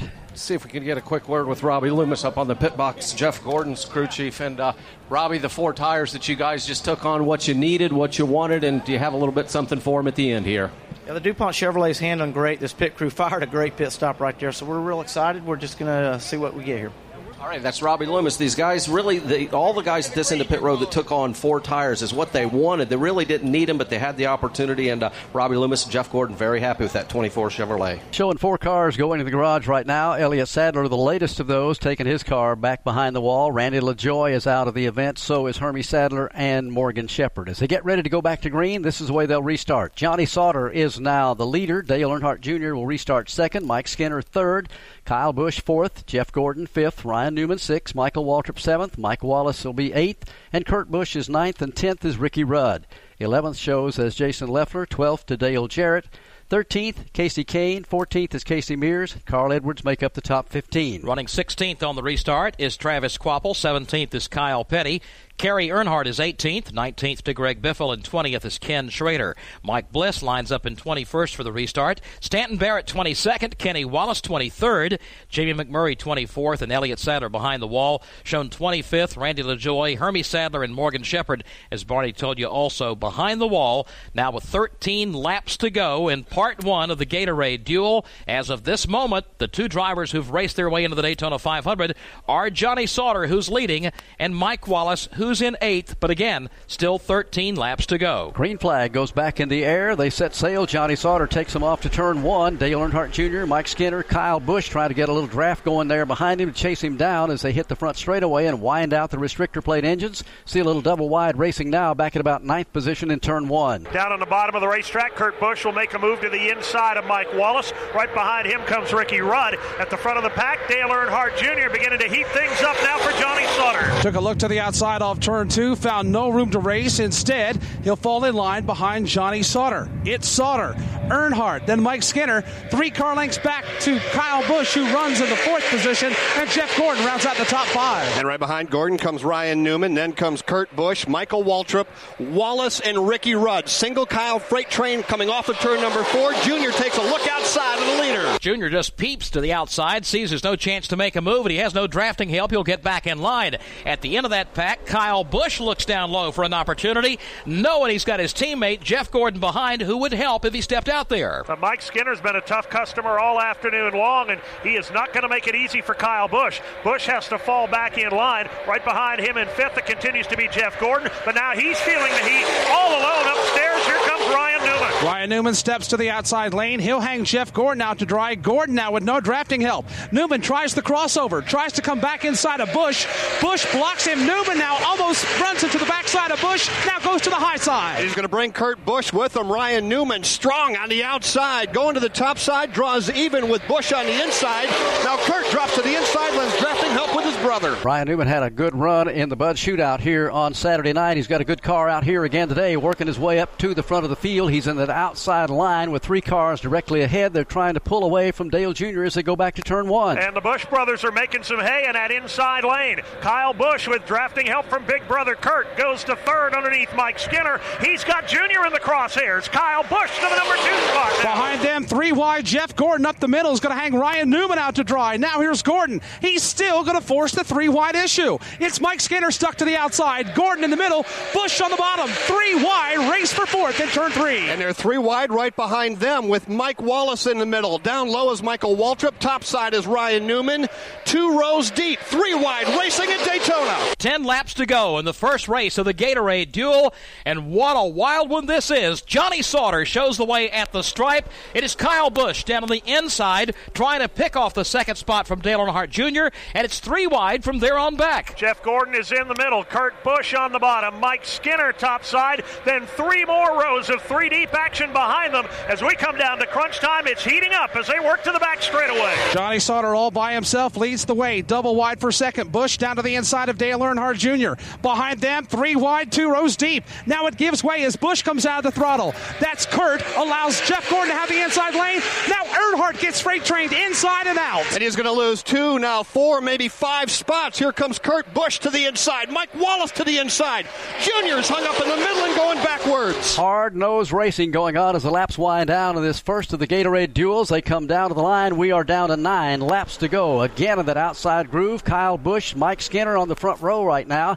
Three wide again as they go all the way over to turn two. And here's the battle for the lead. Mike Skinner climbs the banking, but Johnny Sauter drives it deep to the inside. He'll hold on to the lead. Kyle Busch now to the bottom. That's the battle for second. Kurt Busch and Jeff Gordon get together. Everybody hangs on off turn two. Almost turned them around and wadded up the whole field, but everybody hangs on as the race for second continues down the back stretch. Johnny Sauter, the leader, darts down to the inside. Skinner's got ahead head of steam. Here goes Mike Skinner challenging for the lead at Daytona. And Ryan Newman had been well back. Now he's back up behind Mike Skinner, trying to push Skinner by Sauter for the race lead. Off turn number four, new leader Mike Skinner. Skinner gets some drafting help from Ryan Newman. They work that outside lane and go to the top two spots, bringing Dale Jr. along to third. Casey Mears gets fourth. They drop Johnny Sauter back to sixth as they go back to turn one. Sauter just try to scramble now and hang on and make the Daytona 500. There's trouble in turn one. One car up the banking. Kasey Kahne slams the outside retaining wall. Carl Edwards also involved in it. Everybody else gets through as Kasey Kahne rips the wall in turn number one. Caution is on the speedway. It'll come out at lap 52. And again, a couple of cars getting in trouble just going off on the apron of the racetrack in turn one. Let's go back over there. Kasey Kahne has got the worst of the damage, Barney, as he limps down on the apron with heavy right front damage. Carl Edwards showing some smoke off his car. I believe Mike Wallace got a piece of it as well. There's some cosmetic damage on the left rear corner of the Mike Wallace machine. Joe, I was just about to say there's no way they're going to run the way they have the last two laps for the final 10 laps here without making some contact and something breaking loose, and it just did. They were running three wide, three rows deep for a while there in the middle of the pack, and there were some awful uh, anxious drivers there trying to work their way back closer to the front of the field, and of course, other drivers trying to keep them behind them. So uh, it was just a matter of time before something broke loose. Just before that, a couple of laps, Dave Moody, there was a close call there in front of you off turn two between Kurt Busch and Jeff Gordon. Yeah, there was indeed, Joe. And if you want the evidence, just look at the right side door on Kurt Busch's Ford. It's got a big black tire mark on it, courtesy of the Jeff Gordon machine, as they got a little too close to for comfort at the exit of turn two. Kasey Kahne took a wild ride, went right up through about five or six cars. Lucky he didn't make a lot more contact than they did down there. And Dave Moody, it looked like he just suddenly, from nowhere, from the outside lane, shot down to the bottom of the, almost to the apron of the racetrack. Somebody got into the wall, Barney. May have gotten bumped from behind going into turn number one, and then it was the old accordion scenario where people check up. The guys in the middle are at the mercy of the guys behind them because someone gets turned head on into the wall. That time it was Kasey Kahne who did a wild backward slide up the banking in the face of traffic. Some outstanding moves further back to keep that from becoming a bigger incident than it was. We're watching Kasey as he brought his car down on the apron of the racetrack off turn number four and will now take it in to the garage. Still under the yellow flag for the third time this afternoon. Again, Kasey Kahne making a little contact with about two other cars over in the corner. Carl Edwards got a piece of that also. Why don't we take a sweep through the pits right now? Brought to you by Craftsman, the official tools of NASCAR, and update some of the stories. Well, one of the guys we need to talk to is Jimmy Penland, crew chief for Mike Skinner. Came down here with no sponsor, qualified on speed. Argent Mortgage has come on board, and he's leading the race with about five laps to go. Jimmy, talk about the run so far and what he needs to do to hold them off. Boy, I don't know. I don't know how you can believe that. We have. Uh, it was hard getting down here. There's a lot of great people at Bill Davis Race and uh, Terry Elledge Motors to get us down here, and, and, to come down here and run this good with Mike Skinner. It's awesome, and uh, I'd like to thank uh, a lot of people to get us here. Argent Mortgage Company, and uh, see how this thing shakes out. Uh, looks like we go to green, back to green, be about four to go. Who made the call to take two tires on that last stop, Jimmy? Well, it was our only hope. Uh, we were riding about 10th there, and we needed uh, need to take a gamble there. And the two, our tires looked good from the stop before, so we decided to gamble, take it. Two tire stop has Mike Skinner in the lead to the midsection of pit road and Steve Post. Adam, we're standing atop the Alltel Dodge War Wagon here with uh, Matt Borland, crew chief. Matt, you guys have an awful good car. You passed a lot of cars here today at Daytona. Yeah, the car's been running great. The Alltel Dodge has uh, been real good today. We're happy with it, and uh, guys behind the wall have just had awesome pit stops all day, and uh, hopefully we can bring this thing home in uh, victory lane. You passed a lot of cars today. What do you need to do, or what does Ryan need to do to pass that one more? we'll see. We'll see what he figures out here. Uh, he'll he'll uh, he'll give it a shot and see what happens. That's Matt Borland, crew chief for the Alltel Dodge. They started 16th, race forward, have had a couple good pit stops, and right now they're in the second spot. On down to Preston Root. Carl Edwards has made two stops at this end of pit road after that incident over there in turns one and two. They've been working mainly on the front to get the aerodynamics back, also on the right hand side. Got to keep your eye on down here. Kurt Busch, he's currently running in the sixth spot. He's run up as far as second today. Kurt Busch made an air tire air pressure adjustment on that last four tire stop. He's ready to go for the end of this thing. See what happened to Johnny Sauter. He was leading one of the fastest cars out there, and now he's got some problems. Adam? Yeah, it was a, a great gamble by Tony Liberati and, and, the crew, Joe. They actually decided on that last pit stop to stay on the racetrack rather than coming down pit lane. Had the lead for a number of laps, but as you said, slid back through the field. And Tony Liberati going to crawl down off the uh, war wagon here, and we'll see if we can uh, slide in and get a word with Tony in just a moment. Tough break for Johnny Sauter trying to make the 500. One of those drivers uh, trying to drive his way in. Unfortunately, after being in position late in the race, it doesn't work out. And now we'll see if we can grab a word with Tony. Tony, uh, what was the problem there? Obviously, it looked like you guys were in position to make the 500. Uh, Johnny drove the wheels off of it as well as the motor out of it. I mean, he was wheeling it, doing all he could do, and um, and it just it just gave up. We don't know sure why it was. We're a little bit aggressive with the gear. We're a little bit aggressive how we was racing, but we had to be, and um, and it just let go on us. And uh, Ernie Elliott's good good engines, and um, and uh, and uh, the chassis, everything was working okay for us today, and we was we was ready to transfer into 500, and um, and we just gave up. That's crew chief Tony Liberati. Pace car about to move on to pit road. They're cut them loose right now at lap 56, and that will give us four laps to settle it here this afternoon in the first of the Gatorade duels. Mike Skinner shows the way. Ryan Newman, Earnhardt Jr., Casey Mears, and Michael Waltrip, the top five. Green flag goes in the air, and what a job Mike Skinner has done thus far. He's at the front of the field right now. Will he be there when the checkered flag comes down? So far, it is single file racing into turn one, about uh, almost back through the top 12. That won't last very long.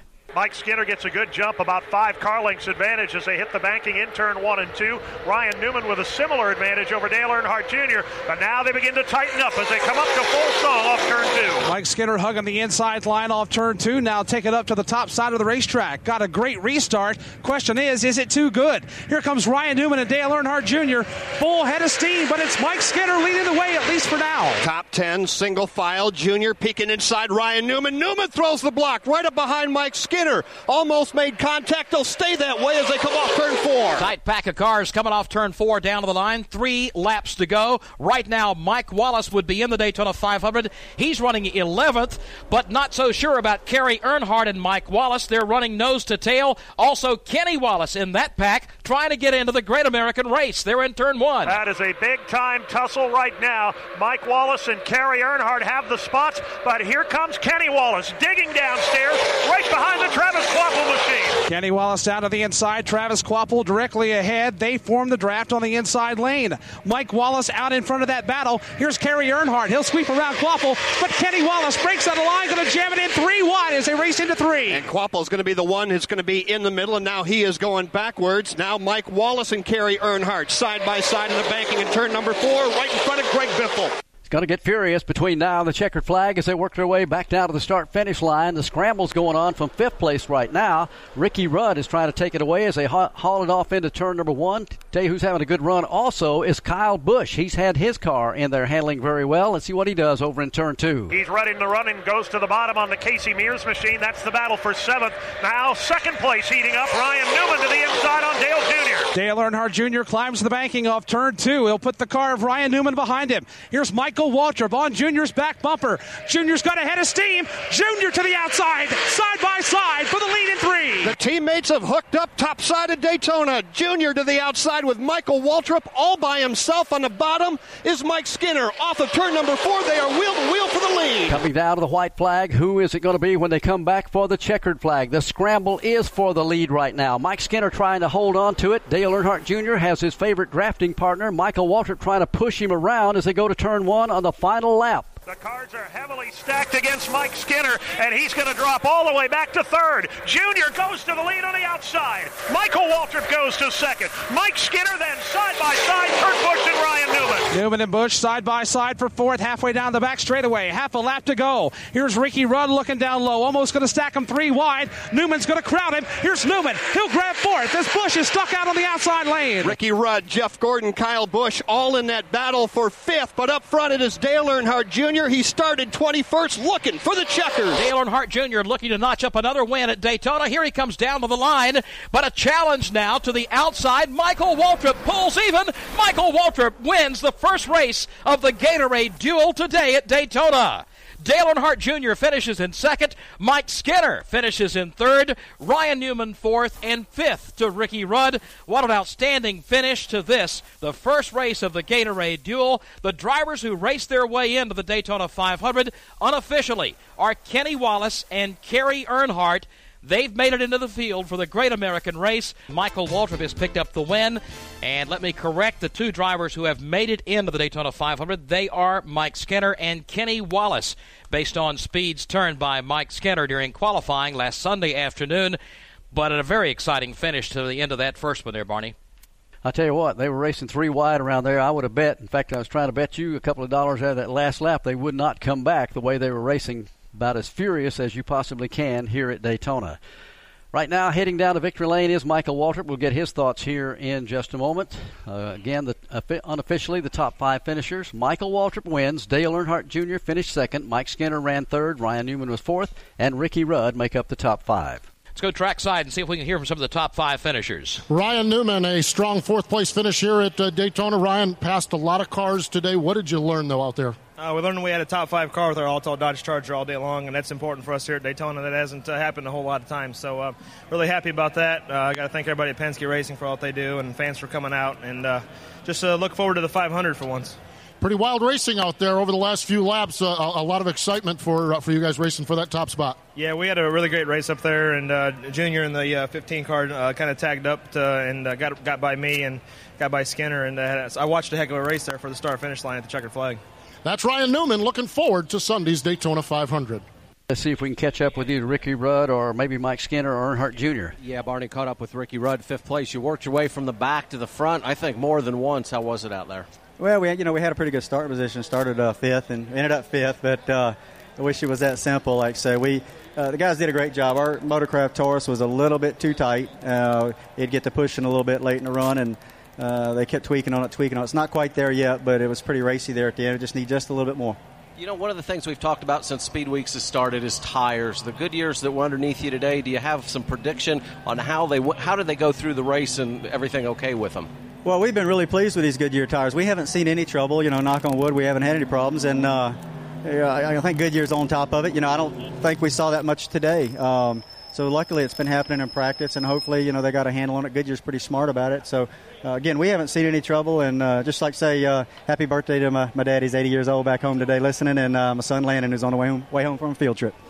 Goodyear seems to have things in order down here. Nice predictable tire wear today for Ricky Rudd. He finishes fifth. Let's go down to Gatorade Victory Lane. And the celebration is on. Michael Waltrip has climbed from the Napa Chevrolet. Michael, what a move at the start finish line. I have I plan out moves like that all the time and they never work. So I was I was a little surprised that it actually came together. But um, my plan was just to bail off Dale Jr. a little bit on the back straightaway and give him. Uh, give him a little bit of a gap between us and hoping that Skinner would come to me and push. Mike had such a fast car that um, that's the way it worked out. He gave me a good push, and I had a good enough handling car where I didn't wash out off four. I was able to hang right by Junior, got a little side air off of him, and uh, and made it around him. Talk about the day in itself. You guys uh, were kind of a, a yo-yo. You came to the front, went to the back, and made your way up again. How did the car handle in the draft today? It handled great. Uh, it was a great car all day long. It's been a great car ever since we started testing it. I complain a lot about a chassis here at Daytona because I know the importance. I haven't been able to complain about this one much. It just sticks to the racetrack really good, and uh, we uh, we knew after yesterday that we would be a force on on uh, on the 120 on the 150s today and on Sunday. So uh, now the whole world knows it, unfortunately. How important was it to start off this way with new crew chief Tony Eury Jr.? I like to impress them because they've been impressing me all winter, you know. So I was hoping I could do something good today to give them something to smile about. It's been a it's been a great off season for me. I ran the Las Vegas Marathon. We raised close to a million dollars for the camp and. Um, got a new team and, and we go test and we try new things and different things and everything just seems to be falling into place with our team. And Napa's been a great sponsor of NASCAR racing so uh, I'm glad to get to victory lane in Daytona again. Uh, I think uh, how many of these y'all won in a row? Huh? they win a lot of 125 so I had to win another one And for Michael Waltrip, win number two in a qualifying race. He did it in 2002, and he's done it again today. Michael Waltrip celebrating in Victory Lane. And our congratulations to Michael Waltrip as the celebration continues down in Gatorade Victory Lane. Gatorade is the official sports beverage of the Daytona International Speedway. Let's go back and see if we can catch up with Mike Skinner or Dale Earnhardt Jr. Barney we caught up with Dale Earnhardt Jr. Second place run today on Sunday. The DEI teams were counted out, but uh, you guys had an awful strong run today. Yeah, the only way I got up there was from Michael. He shoved me all the way up to the front there, and uh, he had a real, real good car, and uh, he did what he had to do. He did what he had to do there at the end to win a race. And he did at the uh, at, at the end of the race. There's been a lot of talk. You can't pass the leader, but it looks like that might not be the case. Yeah, I was uh, I was surprised how bad the tires got. The tires went away real bad, real fast. I got real loose, almost crashed a couple times. Tires just get real terrible after about 20 laps, and uh, so it'll be pretty easy to pass. I think guys will be coming in for four tires every cha- every stop, every chance they get. You looking forward to Sunday's 500? Well, I got to get my car a little bit better, but uh, yeah, I'm looking forward to it. That's Dale Earnhardt Jr. a second place finish here at Daytona. And Mike Skinner had quite a day. See if we can get a word with him. Yeah, Mike Skinner, Barney had a great run today. Led a half a dozen or so laps. Mike, uh, yeah, got to be awful happy with that car. Yeah, it's good. Uh, you know, this this guy's these guys kind of a make makeshift deal, and uh, Jimmy Penland and uh, Derek, everybody's really worked hard on this car, and the, all the guys. I want to thank Scott Wimmer and all the guys on the 22, and because he's had to loan us some of his guys and the truck guys. Everybody's put a lot of effort in this thing, and uh, uh, you know it's not expected to come down here without the the big 15 million dollar sponsorship and run like this, but. Bill Davis has put me in a good car. Terry Elledge and all his guys back at the engine shop has put a heck of an engine under the hood of this thing. Know, when you're leading like that, you look up in the rearview mirror, see Earnhardt Jr., see Michael Waltrip, see all those guys coming. Is there anything you could do? I saw you try to move to the outside through the trioval. Is there anything left to do? Well, I could have wrecked us all up there, but that wasn't going to do any of us any good. And uh, you know, as long as Ryan was there, we were okay. And, and Dale got beside Ryan one lap too early. If it would have been the last lap, he wouldn't have never got the momentum to get by us by the time we got to the line. I, few years ago, little uh, Dale and I had a real close race in this exact same race, and I felt like uh, he was going to be more educated than he was back then. He's won a lot of these restrictor plate races, and I knew he was going to be hard to beat. But uh, Michael come up there. Uh, you know, I just I said, heck, I'm sitting duck. What can you do? I sit here and I hope you finish third. Mike Skinner a little bit surprised, but very pleased with a fifth place, a third place finish. Excuse me. Good run for Mike Skinner here this afternoon. Again, a deal that just came together very, very recently. Let's uh, see if we can hear from Kenny Wallace, who's raced his way into the 500. Well, Joe, as you can imagine, the celebration is on here. Kenny Wallace, he's in the Daytona 500. Kenny, oh, talk about your day. I'm just, I am so emotionally drained right now. I started to cry. I took a deep breath. I mean, I'm just, I just can't. I mean, I believe it. You know, there was so much pressure. You know, Michael Waltrip, my car owner, did the best he could. This is a used DEI car. It's a DEI motor. We've been beat up so much all week down here. I'm so glad Michael won the race. You know, and, and we're just going to celebrate tonight like darn it, like we should. You know, I made the Daytona 500, only two spots left. And I, you know, when you're a kid, I mean, I'm 41 years old, but I feel like I'm 17 years old and I just came through the gate. I'm so excited. Midway through that race, it did not look good. What were your thoughts when that caution flag was waving? I was depressed beyond belief. I, just, I could not believe how bad I felt. And then I love Randy LaJoie to death, but he blew a motor right in front of me, and I thank the good Lord. He wasn't going to be in it. He was down a lap. When he blew that motor, I said, Oh, thank the God. And I made it around his oil. And then I didn't think I was going to be able to catch him. I was behind Stanton Barrett. And then we had the caution, and I barely made it past the caution. If you watch the replay, my quarter panel barely made it by him. And then I had a run coming down on the white flag lap. I must have been running 220 mile an hour and I jerked that thing left. It was a move Dale Earnhardt did in the IROC car one year. And I looked at my little mirror on the left side and I said, I can do it. I made it four wide. Casey Mears didn't chop down on me, and you know I beat the 33 by 100 foot. That's how. That's how. That's that was drama, man. Kenny Wallace is in the Daytona 500. Let's look at the full field rundown on the AutoZone leaderboard from race one of the Gatorade Duel at Daytona. Michael Waltrip wins, finishing second. Earnhardt Jr. third. Mike Skinner fourth goes to Ryan Newman. Ricky Rudd fifth. Kurt Busch sixth. Jeff Gordon was seventh. Jamie McMurray finished eighth. Kyle Busch was ninth, and tenth goes to Kenny Wallace. Kerry Earnhardt was eleventh. Jason Leffler twelfth. Greg Biffle thirteenth. Travis Kvapil fourteenth. Carl Edwards finished 15th. Mike Wallace gets 16th. Casey Mears was 17th. Stanton Barrett ran 18th. Ken Schrader 19th. And Kyle Petty was 20th. 21st will go to Dale Jarrett. 22nd to Mike Bliss.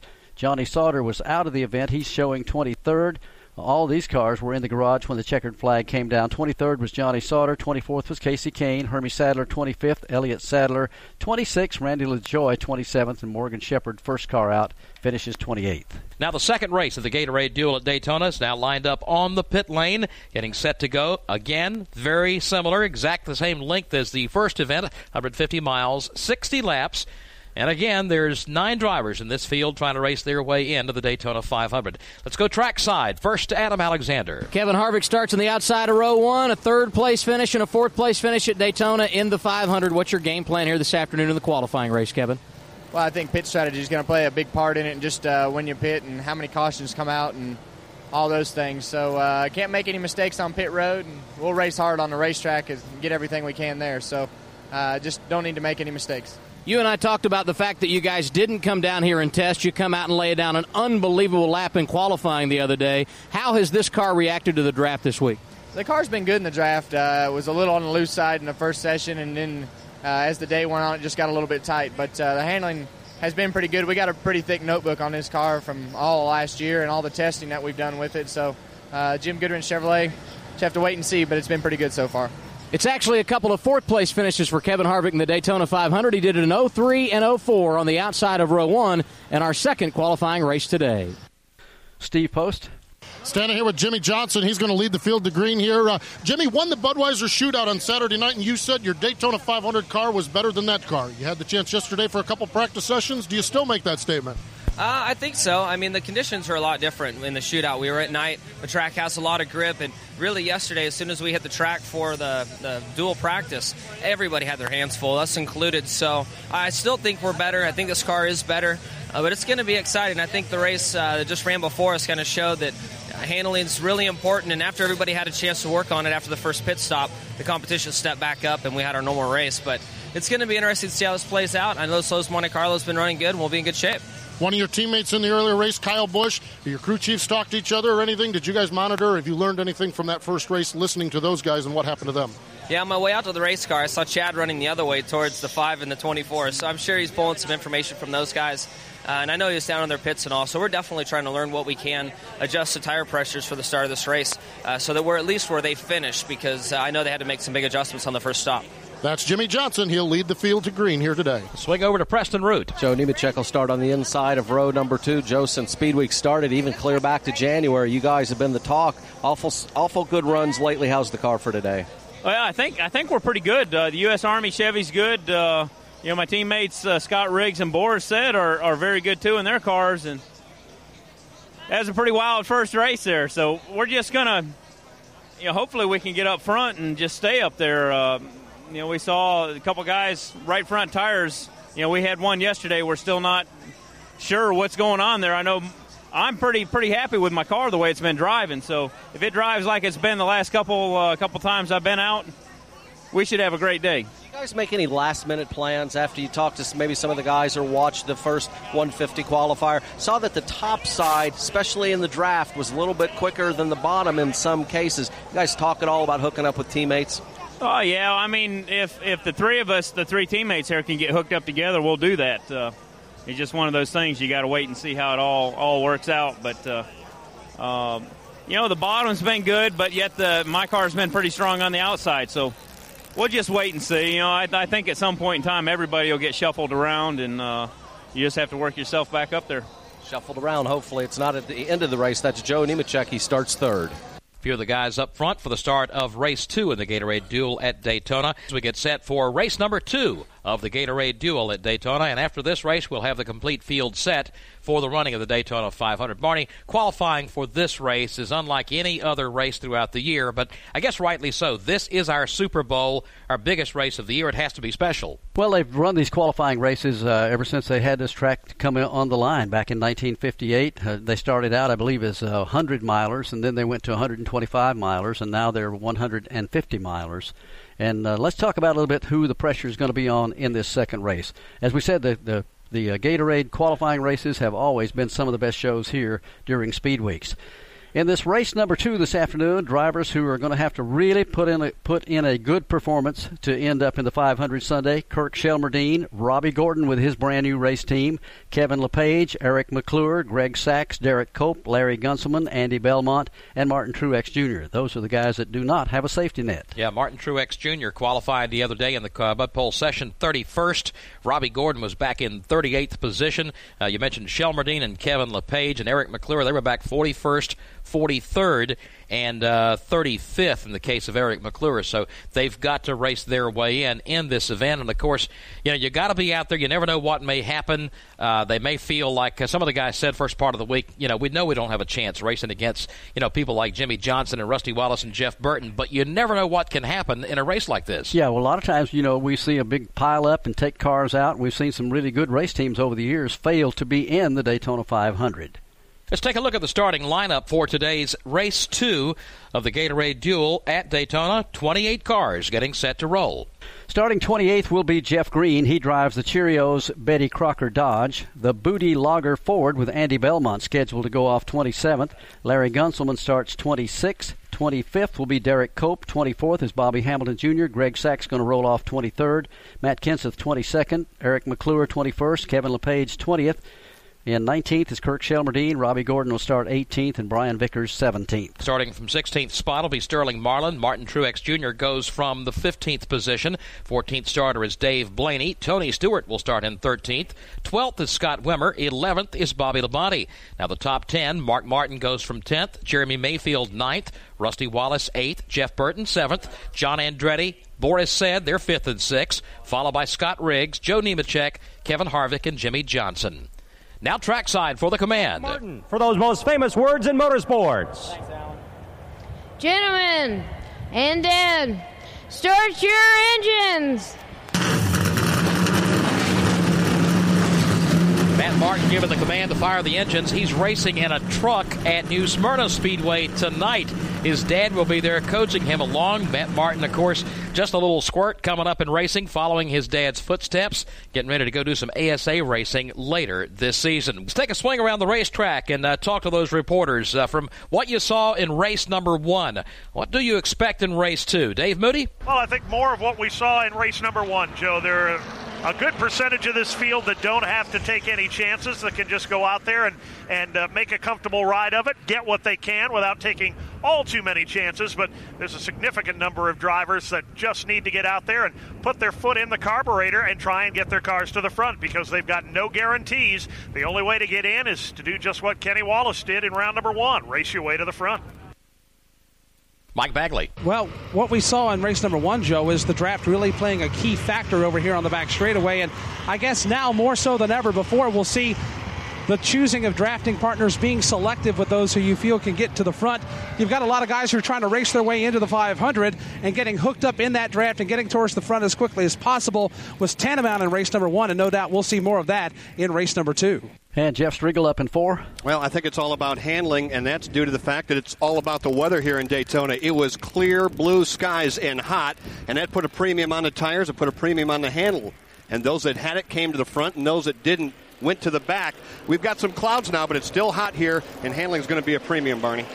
This is going to be a wild race. I got a feeling this one may be a little bit wilder than that last one. It's great finish in the last race, and again, uh, getting ready to go here. A couple more laps around. Michael Waltrip, Earnhardt Jr., Mike Skinner, Ryan Newman, and Ricky Rudd again were the top five in that first one. Who is it going to be in this one? Jimmie Johnson, Kevin Harvick. There's a. I tell you what, looking at my uh, list of drivers here, Joe, that have never won a Gatorade Duel. There's some pretty strong company. Jimmie Johnson, Kevin Harvick, uh, Joe Nemechek, Jeff Burton, Rusty Wallace, Mark Martin, Tony Stewart. None of those, I don't believe, have ever won one of these. And of course, uh, not as many wins as far as Daytona overall victories. Uh, in this race, there's only three, four, uh, five, seven former wins here at Daytona. John Andretti had a win of the Pepsi 400 back in 1997. You got uh, Jeff Burton with a win in that race in July of uh, 2000. Uh, Sterling Marlin, a three-time winner here at Daytona, and Derek Cope, a former Daytona 500 winner dating back to 1990. Here's the drivers who are worried trying to work their way into the Daytona 500. Martin Truex Jr., Robby Gordon, Kurt Shelmerdine, Kevin LePage and Eric McClure, also Greg Sacks, Derek Cope, Larry Gunselman, and Andy Belmont. Those are guys to keep your eyes on during the running of this event. Hey, join host Eli Gold and Ken Squire for Daytona 500 preview presented by Coors Light tonight at 8 p.m. Eastern Time. Our show tonight originates live from the Pepsi Theater inside Daytona, USA, here at the World Center of Racing. Eli and Ken's special guest will include Elliott Sadler, Joe Nemechek, Casey Mears, Jamie McMurray, Scott Wimmer, and Bobby Hamilton Jr. So if you're in town, come by and be a part of the audience at Daytona, USA. It's a full hour of live talk, and it isn't a show without you. So don't miss it. Daytona 500 preview presented by Coors Light tonight at 8 p.m. Eastern on many of these MRN radio stations. And Speed Week still have many exciting events yet to be run. The trucks will be running here, what, tomorrow night? Right. And then, of course, the uh, Busch cars square off here on Saturday. That's always some great competition with a good mix up with the Busch regulars and the uh, Nextel Cup drivers. And then, of course, Sunday, the Great American Race, the Daytona 500. Here's the times for those broadcasts. The Florida Dodge Dealers 250 truck race tomorrow night, 7:45 Eastern Time. On Saturday, the Hershey's Take 5 300 NASCAR Busch Series rate uh, race, uh, Motor Racing Network airtime 12:45 Eastern, and the Great American Race, the 47th running of the Daytona 500 on Sunday at 1:15 Eastern Time here on MRN Radio. Field is working down to the east end of the racetrack where turns three and four are located. They're about to spill back into this long front straightaway and across the start finish line. And when they do get down to the flag stand, they will see the indication one more lap around, and they will take the green flag and get down to serious business here at Daytona this afternoon. Been great weather.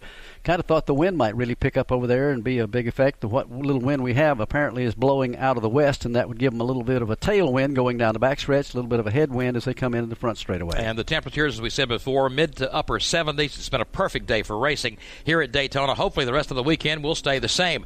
Now, they're giving the one to go signal now as the field comes across the line. So let's take a final sweep down pit road and see what some of the teams are planning on in part two of the Gatorade Duel at Daytona. First to Adam Alexander. Well, we found out in race number one, Joe, when you have good teammates, it can pay off. Michael Waltrip getting by Dale Jr., at the line, and three teammates to watch in this race Joe Nemechek, Scott Riggs, and Boris Said. They start this race three, four, and five positions. They've been good throughout testing last month and practice early here during speed weeks. We'll see how it pays off this afternoon. All three pitted together toward the turn one into the speedway. Steve Post.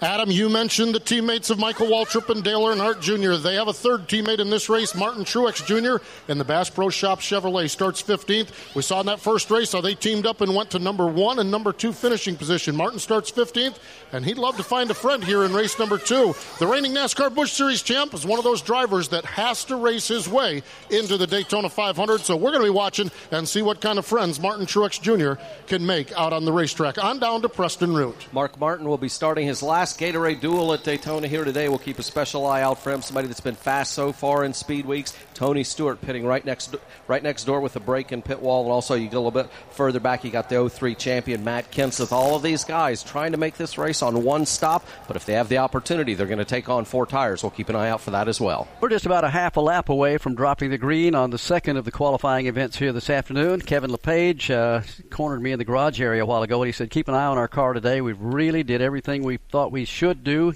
I've been drafting good here. Looks like uh, we should have a good run today, hoping to get in the 500. They picked up a new sponsor just for this race.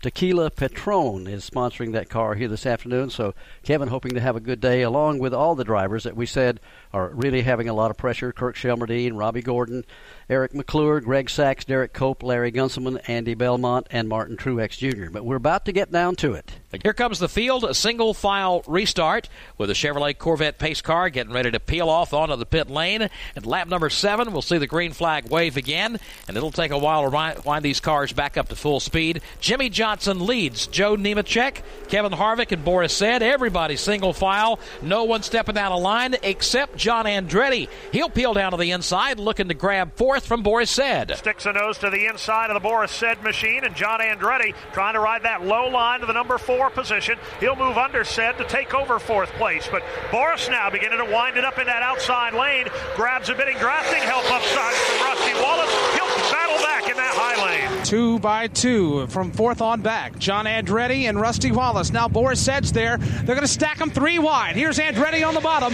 Said in the middle. Rusty Wallace with drafting help from Martin Truex Jr. topside. And Boris Said is all alone in the middle. He is the middle in the sandwich, three wide, and he has already lost a spot to Rusty Wallace. Now it's Andretti to his inside, Martin Truex to his outside. Fifth place, they're three deep as they came off turn number four and hit the front straightaway. They swing across the start finish line all the way to the bottom of the racetrack right now. Goes John Andretti. Martin Truex Jr. tries to go with him. So does Jeremy Mayfield and Jeff Burton. Three deep in turn one. Boris Said not where he wants to be. He's the meat in that sandwich, but he's fighting hard. He's going to go backward, though. John Andretti moves underneath him.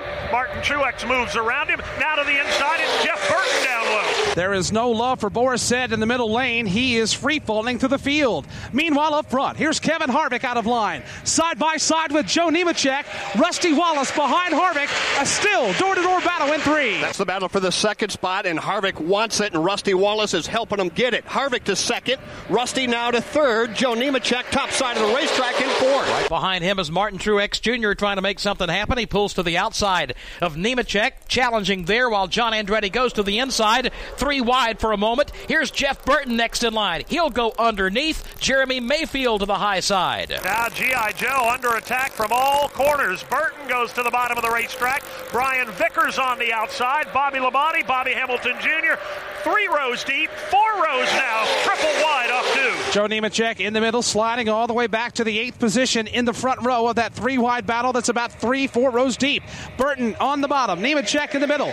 Vickers topside with drafting help from Bobby Hamilton Jr. who grabbed that spot. It is the top seven single file. Then there are three rows deep of three wide racing. Jeff Burton, Joe Nemechek, moving Bobby Hamilton Jr. back a spot. Still three wide. Back in that seventh place, you don't know who your friends are. One minute you have a little drafting help, the next minute you do not. Martin Truex Jr. makes a great move at the start finish line. It looks like it's going to get him fourth place, but all of a sudden there's two cars right beside him challenging him for that spot over in turn one. They're going to go three wide once again. Truex slides through on the bottom, opens the door for Brian Vickers. Vickers will take fifth. Jeff Burton sees some daylight. He'll take sixth away. John Andretti trying to seal off that inside lane. Not going to work. Here comes Bobby Labonte. The Interstate Battery Chevy charging hard is up top. We've got a battle for the lead. Kevin Harvick to the outside of Jimmie Johnson, side by side for the lead in three. And the question is, which way will Rusty Wallace go? May not have an option because here comes Martin Truex to the inside of Wallace. Battle up front. Jimmie Johnson, Kevin Harvick, wheel to wheel. Side by side, off turn four, back to the start finish line. Indeed, Truex is pulled to the inside now, providing drafting help to the driver of the Lowe's machine, Jimmie Johnson. Truex wants even more. He peeks down low and thinks about making it three wide. Thought about it for a moment, could not get the job done, and that gives the advantage to the outside lane. Kevin Harvick sweeps around to regain the lead. Rusty Wallace is going to go with him. Rusty goes to second. Jimmie Johnson falls in line in third. Then you go back to a side by side battle with Martin Truex Jr. in fourth, side by side with Jeff Burton. They stack them up from there on back. Behind those two, you've got Vickers and Andretti side by side, and almost three wide behind them. And John Andretti almost made it three wide on Jeff Burton, but now Jeff Burton kicks it into gear. He comes top side on Jimmie Johnson. That's the battle for third. Jeff Burton just needs a little drafting help back there. He's got a very strong race car, but all of a sudden he'll have a car help him a little bit, and then they'll dive down to the inside and leave him hanging out to dry. That's exactly what they do this time. He's challenging for third, but I don't believe he's going to get it in turn one. Jimmie Johnson's got the inside lane, and he's got drafting help from Martin Truex Jr. Now he's got the number three position. Johnson by half a car length to third. The battle will be for the fourth spot. Truex to the bottom on Jeff Burton. Couple of Chevy side by side there. Truex trying to get that drafting party started. Whoa, Bobby Labonte almost breaks loose, but he hangs on to it. He is in the inside lane behind Brian Vickers, who's behind Truex. Here's Truex with a shove in the backside from Vickers. Truex to fourth. And that is the battle for fourth. Truex has now got it. The battle is on for fifth. Vickers on the inside. Jeff Burton on the top side. Behind them is Bobby Labonte and John Andretti. Front four cars, single file coming back to the line, completing 13 laps with now 47 remaining. First race is for the fifth spot. Again, Jeff Burton leading a draft on the outside lane alongside Bobby Labonte and John Andretti in turn one. It's Burton up high, feeling the heat from Brian Vickers. That's the battle for the number five position. Behind them, inside and out, it's Bobby Labonte and John Andretti. The battle for first still nose. On to the back straightaway. Here's Jeff Burton, fender out in front of Brian Vickers. That's the race for the fifth spot. Here's Burton trying to crowd Vickers down against that yellow line. It's going to backfire. Here's Andretti around the outside, three wide in turn three. John Andretti top side, and it's Jeff Burton in the middle. Right behind him, Matt Kenseth, two rows deep, three wide racing. Here comes Tony Stewart, rim riding off of turn four. Oh, that's going on for seventh place, three deep out of the corner, heading back into the dog leg here at Daytona International Speedway. Bobby Labonte stacks some three wide in the inside of that lane right now as Jeff Burton, they almost get together, cars bouncing around, and again, that is for seventh place as they go to one. Labonte down low. In the middle, it's Jeff Burton. John Andretti rides the rim up high right behind them. Mark Martin, Matt Kenseth, Tony Stewart, three wide to the super stretch. Last time off the end of the super stretch, it was Tony Stewart going four wide up against the outside wall. Now he is three wide with Bobby Labonte, Kenseth, and himself. Here's Burton and Andretti side by side battle for six, and they're stacked up from there on back. And Bobby Labonte trying to give drafting help to Jeff Burton. That will propel him side by side with John Andretti. Tony Stewart still in a wild three car battle off turn four. Right behind those two cars is the seventh place machine as they come down to the line. That's Bobby Labonte. Then three wide behind him. Mark Martin on the inside of Matt Kenseth. Tony Stewart going way wide through the trioval. Trent, spectacular battle as they head for turn number one. Not a lot of room to work. Martin hugging the bottom. Kenseth stuck in the middle. Tony Stewart way wide on the outside lane. Then behind them, Kevin LePage and Scott Wimmer. Three wide for the ninth position. Mark Martin down to the inside. He's got limited drafting help at best. Now here's Bobby Labonte. In front of Martin will drop down, trying to give him some love. Not going to work though. He goes back to the top side. Now it's Tony Stewart, the man on the move, as he drops down behind his teammate. And for the first time in about three laps, Tony Stewart is not in the middle of a three wide battle. He is tucked in right behind Bobby Labonte, his teammates, trying to hook up. Tony Stewart's done everything he could back there from seventh place on back as high and, and, and dropping back as far as 12th to work his way back up there. Hasn't had any drafting help, and right now he's trying to help Bobby Labonte, his teammate, directly in front of him, and I think he's going to pull him up toward the front as they go to one. Labonte is trying to close in now on the back bumper of the Jeff Burton machine. Burton riding in the number six position. Labonte is seventh. The car length back to eighth, Tony Stewart. Then Matt Kenseth side by side with John Andretti. It's a four car breakaway up front. Kevin Harvick, Rusty Wallace, Jimmie Johnson, and Martin Truex Jr. They've got about 10 car lengths over where traffic is stacking up from fifth on back. Vickers leads that pack in the fifth position in turn three. And right behind them is Jeff Burton, Bobby Labonte, Tony Stewart, and Matt Kenseth. All of those cars single file. Then you get back to side by side racing. Scott Wimmer, Dave Blaney, and John Andretti. Among those trying to race their way into the Daytona 500, Martin Truex Jr. is now running in the fourth position. John Andretti back in the ninth spot. Derek Cope is in 15th now, and Boris Said runs 18th. Kevin Harvick continues to lead the way in race two of the Gatorade Duel at Daytona, but there's been some shaking up behind him. Jimmie Johnson has come to second. Brian Vickers in line in third. Fourth is Rusty Wallace, and they're battling it out for fifth and sixth on the back straightaway. Tony Stewart has come to the fifth spot. Matt Kenseth goes next, then Rusty Wallace. The guy that got shuffled out of line, Joe, was Martin Truex. Got stacked three wide a lap ago. Had been running fourth. Now he's fallen all the way back to about the 10th spot. Now, three laps ago, they were running single file all the way back through 11th position. Now it's only a six car breakaway. Rusty Wallace, the car, trying to make up a little ground. He's moving underneath Jeff Burton as they work off into turn number one. Now a pretty good challenge shaping up for the second place in turn one. On the move is Brian Vickers, Barney. He's putting the heat on his Hendrick Motorsports teammate Jimmie Johnson, tucked right up under the rear spoiler of the low Chevrolet. Brian Vickers strong in third right now. Now he checks up, falls back in line behind Johnson when will fade off the back bumper by about a car length. Kevin Harvick still pacing the field midway down the back straightaway. Further back, they're going to stack him three wide. Joe Nemechek is on the move in the back of that back to the inside of Blaney and Andretti. And now here comes Martin Truex trying to split the difference between Matt Kenseth and Jeff Burton. He'll think better of it, falls back in line right behind Matt Kenseth off pole. Jeff Burton and Matt Kenseth racing there for the sixth position. Right behind him is Rusty Wallace.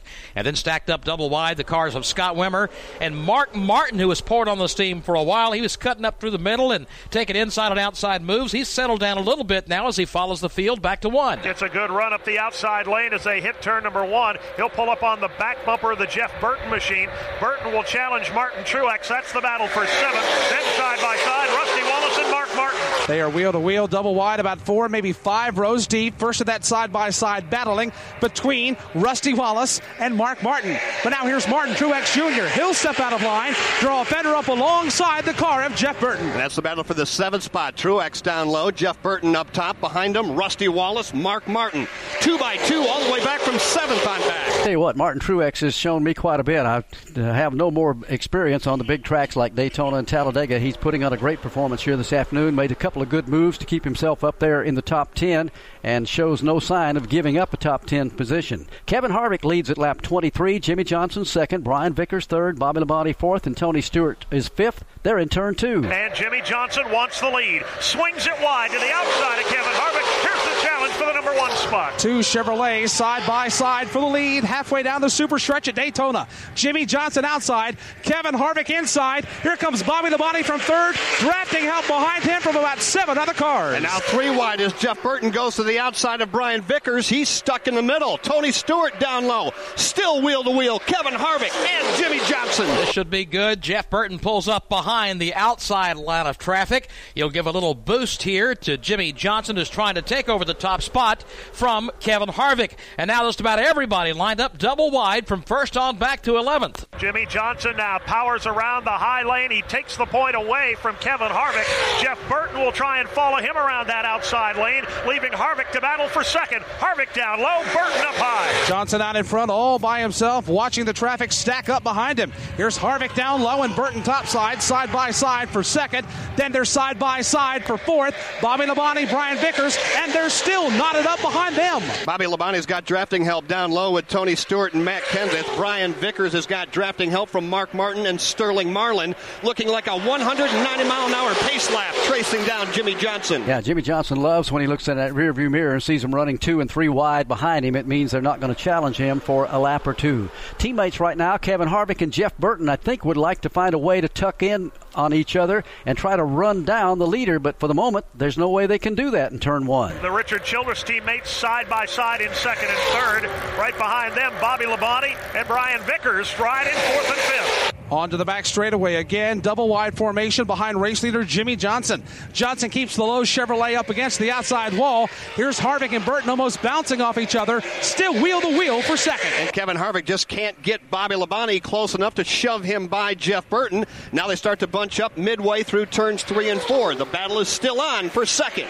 Meanwhile, Robby Gordon has been kind of riding around to the back of the pack. He's moved up into 12th in the last few laps. He's one of those who would have to race his way in to the Daytona 500. He and Derek Cope doing a decent job. Cope was up there in the 16th spot for a while, although now he drops back into the 17th position, but not far outside the window of racing his way into the Daytona 500. Lead pack is in turn two. Jimmie Johnson still has the point. The battle remains for second. Kevin Harvick on the inside. Being challenged again by Jeff Burton. Leaders heading down the back straightaway with a full head of steam. They're going to gobble up the lap car of Larry Gunselman. Gunselman, midway of the racetrack, looks back and sees Jimmie Johnson. Two car lengths, maybe three in hand, over that side by side battle with Harvick and Burton. And they're going to catch Gunselman just off of turn number four. Here comes Jimmie Johnson closing in, getting ready to put one machine a lap down. He'll flash to the outside off turn four. They're uh, about to put 27 laps on the scoreboard when they cross the start finish line this time. And Adam Alexander, what are we looking at for pit stops? Somewhere in the next five to seven laps or so? I'd say that's exactly right, Barney. The pit window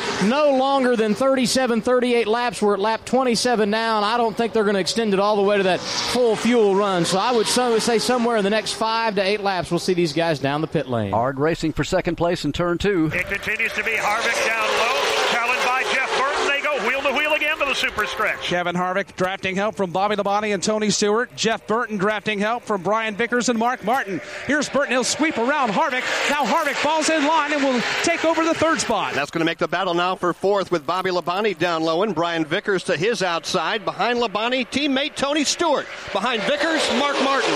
Here they come down the line. Jimmie Johnson again showing the way. Front three cars staying tightly packed in their nose to tail. But from fourth on back, that's a double wide racing. Tony Stewart, Mark Martin, and Matt Kenseth right in the thick of things. Following the lane, opened up by Bobby Labonte down to the inside. And Labonte's got plenty of help. A hefty bump draft from Tony Stewart as they hit the banking in turn number one. That'll give Bobby Labonte the shove all the way up to the number four position. Tony Stewart now looking for fifth. Now here's Stewart with drafting help from Matt Kenseth and Labonte trying to drop down and give him some as well. Labonte right in front of Tony as Tony races side by side with Brian Vickers. Oh, here's Mark Martin. He'll drop in behind Stewart. It's now the inside lane has all the drafting help. And they leave Brian Vickers outside and all by himself. Tony Stewart drafting help from Mark Martin and teammate Matt Kenseth.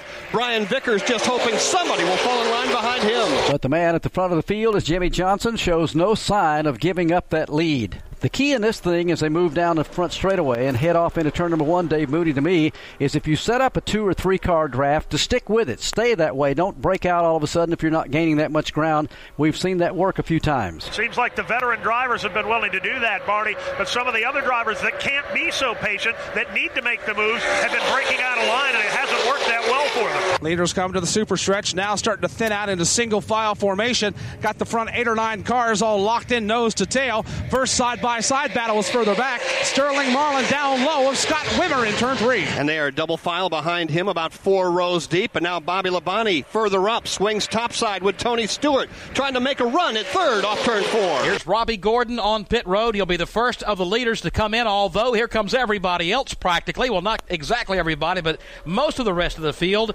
Jimmie Johnson peels down on the pit lane. Also, Jeff Burton is in, Kevin Harvick, Mark Martin, Brian Vickers. Just about uh, half the field coming in to make their stops at lap 30. Let's go to Steve Post first and cover that stop by Robby Gordon. Halfway through this run, Robby Gordon actually came in on lap 29, made a pit stop. That machine has been struggling all day long. Halfway through the run, lap 30, virtually everyone in the middle on pit road is in. Jimmie Johnson, the first car in, four tires and fuel, no adjustment. Jeff Burton have a strong run. He's in. Rusty Wallace saying the car is really good. Also, Jeremy Mayfield in on this end of pit road. On up to Alexander. Good run going for Brian Vickers. He gets four tires and fuel, but stalls the engine. He's sitting idle on the pit lane. Problems on the left front for Brian Vickers. He continues to sit here. Scott Riggs got four tires and fuel. Derek Cope on the pit lane. Jeff Green comes in for four tires and fuel. Bobby Hamilton Jr. made a stop. He was complaining the car was running hot at 260 degrees, and we'll follow up on exactly what the problem is for Brian Vickers, but it's a quiet GMAC Chevrolet setting on pit road. Preston. Tony Stewart comes in. They go around to the right side. They'll change four tires on Tony Stewart's car. And up front, Bobby Labonte. Teammates working together in this race. They're already around on the left side. Bobby Labonte, a quick stop for Tony Stewart, 14.7 seconds. Matt Kenseth, Kenseth makes a stop here, as well as Mark Martin pitted on the lap before. They had an early miss on that car. They fixed that. A little bit of a chassis adjustment for Mark Martin. Sterling Marlin also came in, changed four tires, but a little bit of trouble getting out of the pits for Sterling Marlin. He'll drop to the back. Everybody completing their stops. Bobby Labonte and Tony Stewart the most recent. Yeah. Uh, Sterling Marlin's car did stall. They had to push it almost a couple of hundred feet before they were able to get it going. Brian Vickers' car continues to sit down on pit road. We'll follow up on that in a minute. Pretty good scramble at the front of the field right now. Six, seven car breakaway over into turn number two, but they're still chasing Jimmie Johnson. Johnson continues to show the way, but he's got a back bumper covered by Kevin Harvick. Third spot to Mark Martin. Fourth spot to Jeff Burton. Fifth to Tony Stewart. Those are the front five as they thunder down the back straightaway. Everyone's staying in single file formation. The rest of that seven car draft, Bobby Labonte and Matt Kenseth bring up the rears. They race back to the corner. And into turn number three, nobody's stepping on a line. Behind them, they'll come Scott Wimmer trying to get some drafting help from Joe Nemechek. They'll try to work together in order to catch that top seven. Speed Weeks 2005 not starting off very well for young Brian Vickers. He fell out of the Budweiser shootout with a broken rear end last Saturday night. Steve Post, what's the problem here today? Well, Joe, we're walking back. Lance McGrew pushing the car. Lance, what's put you guys behind pit wall? Ah, same thing that happened in the shootout. For some reason, the GMAC Chevrolet uh, broke the pinion on the pit stop. I don't really know what's going on, but we definitely got to figure it out before Sunday. Any thoughts on what could be causing it, or is it just a mystery on the right back now? straightaway. To me, Jimmy it's a total Johnson. Kevin Harvick tangle. Johnson spins to the inside. Harvick's in the outside retaining wall as everybody else scrambles to get by. Oh, and hard contact. Joe Nemechek's collision. Rusty Wallace gets turned on his nose. Back on all four wheels. Mark Martin is in that melee as well. You could see that one coming over there, Dave Moody. Again, when Kevin Harvick tried to make the move, made a little contact, and that's all it took. Got into the back bumper, turned the leader around, Barney, and everybody else was absolutely helpless. Joe Nemechek with a vicious lick into the outside wall. Kevin Harvick's machine is all torn up. The Rusty Wallace car demolished down on the inside of the racetrack. A massive accident at the exit of turn number two. Joe Nemechek is climbing from the U.S. Army Chevrolet down to the inside. Again, Rusty Wallace, Kevin Harvick, the only other two cars here midway down the back straightaway, and it is a junkyard. Debris litters the back stretch, and so do three race cars on the grass down on the inside lane. Heavy damage to Kevin Harvick's car, to Rusty Wallace's car, and to Joe Nemechek's car. Mark Martin has some damage on his machine also. And again, Dave Moody, anybody else sitting down on the apron over there in front of you? There are a bunch of cars coasting away that have uh, rolled on back toward uh, pit road, Barney, but the bulk of them are down in front of Mike Bagley. The Dave Blaney machine also got a pretty good bite of that action. Rusty Wallace has just climbed from the Miller Dodge, and now we're focusing on Kevin Harvick. Safety crews are tending to him, and we have three severely torn up race cars on the back straightaway. And the man who was leading this race and started on the pole is now in the garage. Jimmie Johnson has just taken the Lowe's machine back in to the Nextel Cup Series garage. Here comes Mark Martin rolling down the pit lane. His Viagra Ford severely damaged in the right front. He's going into the garage. And just behind him, you've got the machine back there of Dave Blaney, one of the RCR cars. It looks like he too will make the hard left hand turn and go into the garage. Let's see. Yes, indeed. He'll join those already coming out of the race here after a multi car pileup on the back straightaway. Let's go back for a recap to Dave Moody. Well, the leader's running single file, Joe, coming off turn number two. Kevin Harvick got into the left rear corner of the Jimmie Johnson machine, turned him around in the face of the field, and after that, it was just pandemonium, nothing but smoke and flying parts. Rusty Wallace got turned head on into the outside retaining wall, then got clobbered from behind. It nearly flipped that car end over end, back over front, but it came back down to earth on all four. Joe Nemechek also with a very hard lick. Scott Riggs got a piece of it. Dave Blaney got a piece of it. A number of others with less severe damage. And Kevin Harvick has climbed from the GM Goodwrench Chevrolet. So Nemechek, Wallace, and Harvick all out of their cars here on the backstretch. So caution is on the speedway again at lap 36 for an incident over in turn number two that involves at least six cars. Jimmie Johnson, who was leading this race when all heck broke loose, so to speak, over there in turn number two, is in the garage area. Let's see if we can hear from him. Uh, Barney catch up with Jimmie Johnson. He's kind of surveying the car over here as they come back into the garage area. Jimmie running out front there had a pretty good run put together. What happened from your view? Mm, Just pretty simple. 29, total idiot, runs you over from behind the center of the turn. So I'm just thankful. I thought my car was destroyed, and uh, luckily it's not in too bad a shape. So uh, just just the way it is. You got to realize who you're racing. You'd think being up front, you'd be in safe hands, but uh, you can't you know you can't put your guard around, uh, down around the 29.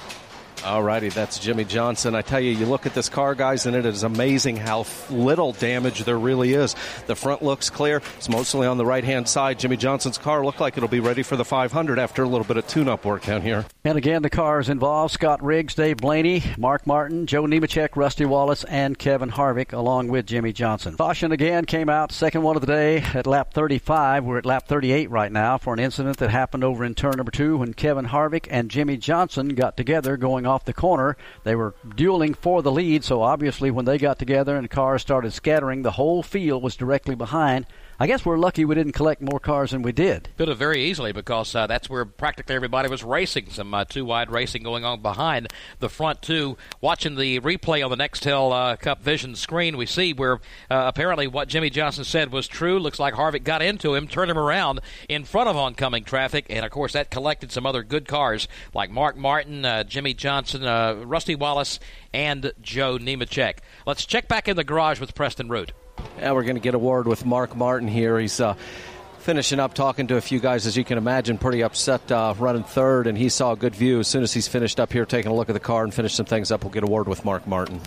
Now, Joe, the one thing we're talking about also, all these drivers, at least the six that had the major problems over there, they are inside the top 35 in points, so they will be in the Daytona 500 come Sunday. So no problem there. But now they've got to go to a backup race car. That's a big break, though, for guys who have to race their way into the 500 because suddenly that opens up some positions closer to the front. Martin Truex Jr. is in sixth now. Robby Gordon is up to seventh. That was a big break for him. Back downstairs. Check in with Mark Martin. Joe, Mark uh, running back there. You saw the whole thing happen. From your perspective, what'd you see? I didn't see anything.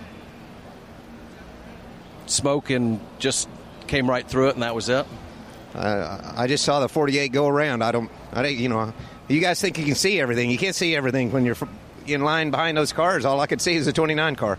All right, that's Mark Martin. He's behind the wall. Cars in the garage. He's walking to the hauler. And you could tell Mark is a little bit disgusted also for getting involved in that incident over there off turn number two.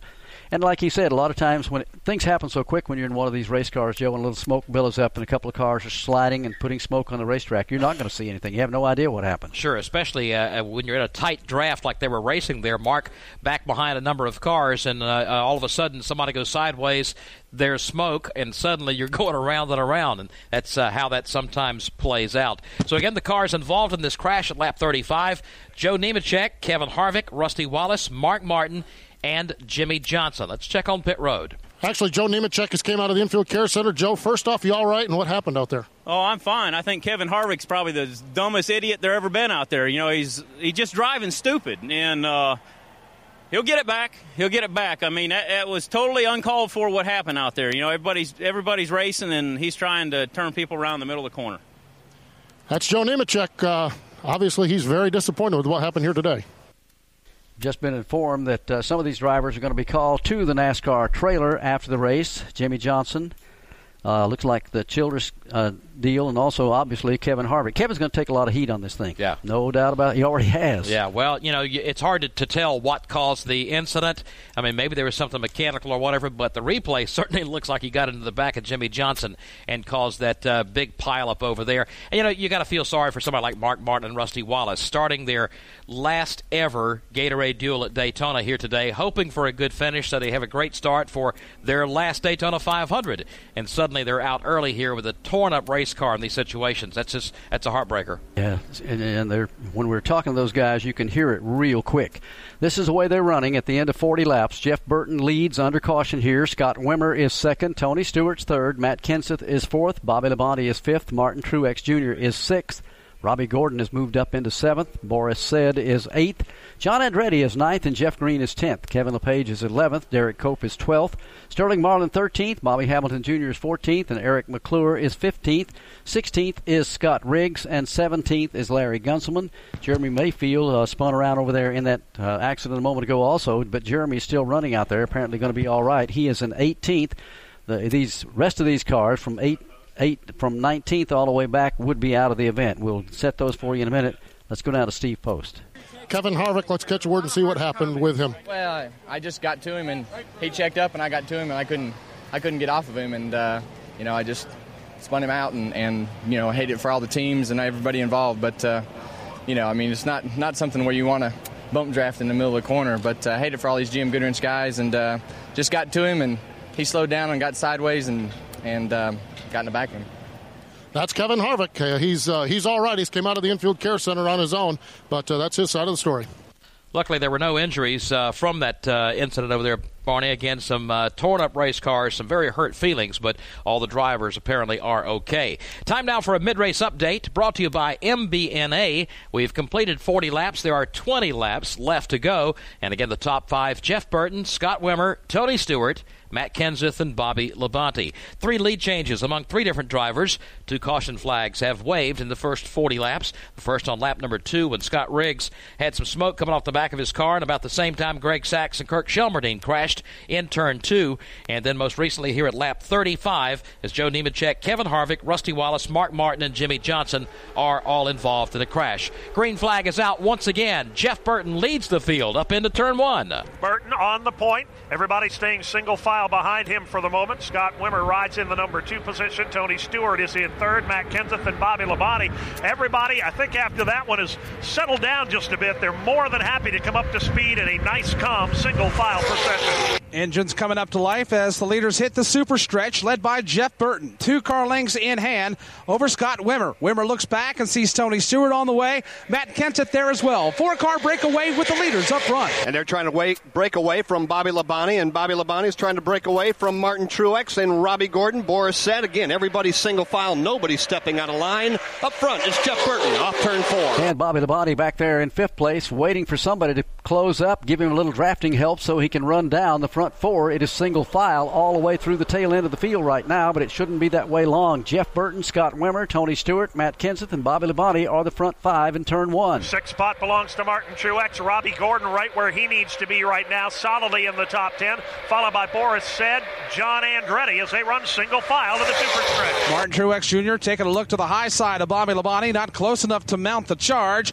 but still looking nonetheless. Still looking high, now looking low. Here's a challenge for the lead. Wimmer is two, looks down at the inside lane, but Jeff Burton has that lane blocked off the end of the super stretch. And as they pile back into turn number three, everybody pinned to the bottom of the racetrack, exception Martin Truex, Robby Gordon. They're going to go to work on Bobby Labonte for four. Truex pulls to the outside lane coming off turn four, tries to get some drafting help, but will not unless Robby Gordon falls in line behind him, and indeed he will. Gordon up underneath, now switching lanes. Gordon pulls down to the inside, leaves Robby up there all by himself. And uh, stuck on the outside lane is Martin Truex. Bobby Labonte goes underneath him. Now Boris Said steps lively to the inside lane with drafting help from Robby Gordon and John Andretti. That's the side by side battle for sixth. Boris Said down low. Martin Truex Jr. up against the concrete. There was no drafting help for Said just a moment ago. Now it all lines up behind Said. He'll grab the spot, and Robby Gordon comes through as well. And Martin Truex will begin to free fall back through the field. Here comes John Andretti by Jeff Green, maybe next in line. Martin Truex, top side of the racetrack, nobody to go with. Tony Stewart's a man right now that's looking for some drafting help, trying to get himself in a position to get up there and chase down the leader. Let's go downstairs. Rusty Wallace has come out of the infield care center here, holding court just a little bit. Rusty, first off, are you all right, and what happened out there? Uh, it's just uh, Harvick and the 48 got together and they spun, and the whole back straightaway filled up with smoke and just nowhere to go. And uh, I went to the top side to try to miss everybody, and when I got there, the smoke cleared, and there was Harvick sitting there. I tried to go low, and as I went low, he was sliding across the track too. And just one of those things, man. Just a bunch of cars parked in the middle of the back straightaway. You came down here to win your final Daytona 500. You had an awful good race car. How is the backup car? Uh, the backup car is going to be fine. It's uh, it pushed in the Bud shootout, but we're going to work on the front fenders. Got a complete different setup to put underneath it, and uh, I feel confident with it. I'm, I'm not I'm not worried a bit right now. That's Rusty Wallace. The good news is he's all right after that nasty ride on the backstretch. And he feels pretty good about his backup car. We said a minute ago Tony Stewart was trying to get himself in a position to get up there and take the lead away. He's accomplished part of that. He has moved the car up into the number two spot, and he has Bobby Labonte, his teammate, to help him get the lead. He's in the catbird seat right now, pulling up on the back bumper of the Jeff Burton machine with Bobby Labonte filling the rear view mirror. Then it's side by side for fourth. Boris Said to the inside of Scott Wimmer. That Chevy and Dodge side by side battle comes to the super stretch. Set out in front by just a bumper. Both drivers have equal drafting help. Said has help from Robby Gordon, while Wimmer has help from Matt Kenseth. Again, that's the battle for the four spot. Boris Said down low. Scott Wimmer topside. Drafting help from Matt Kenseth.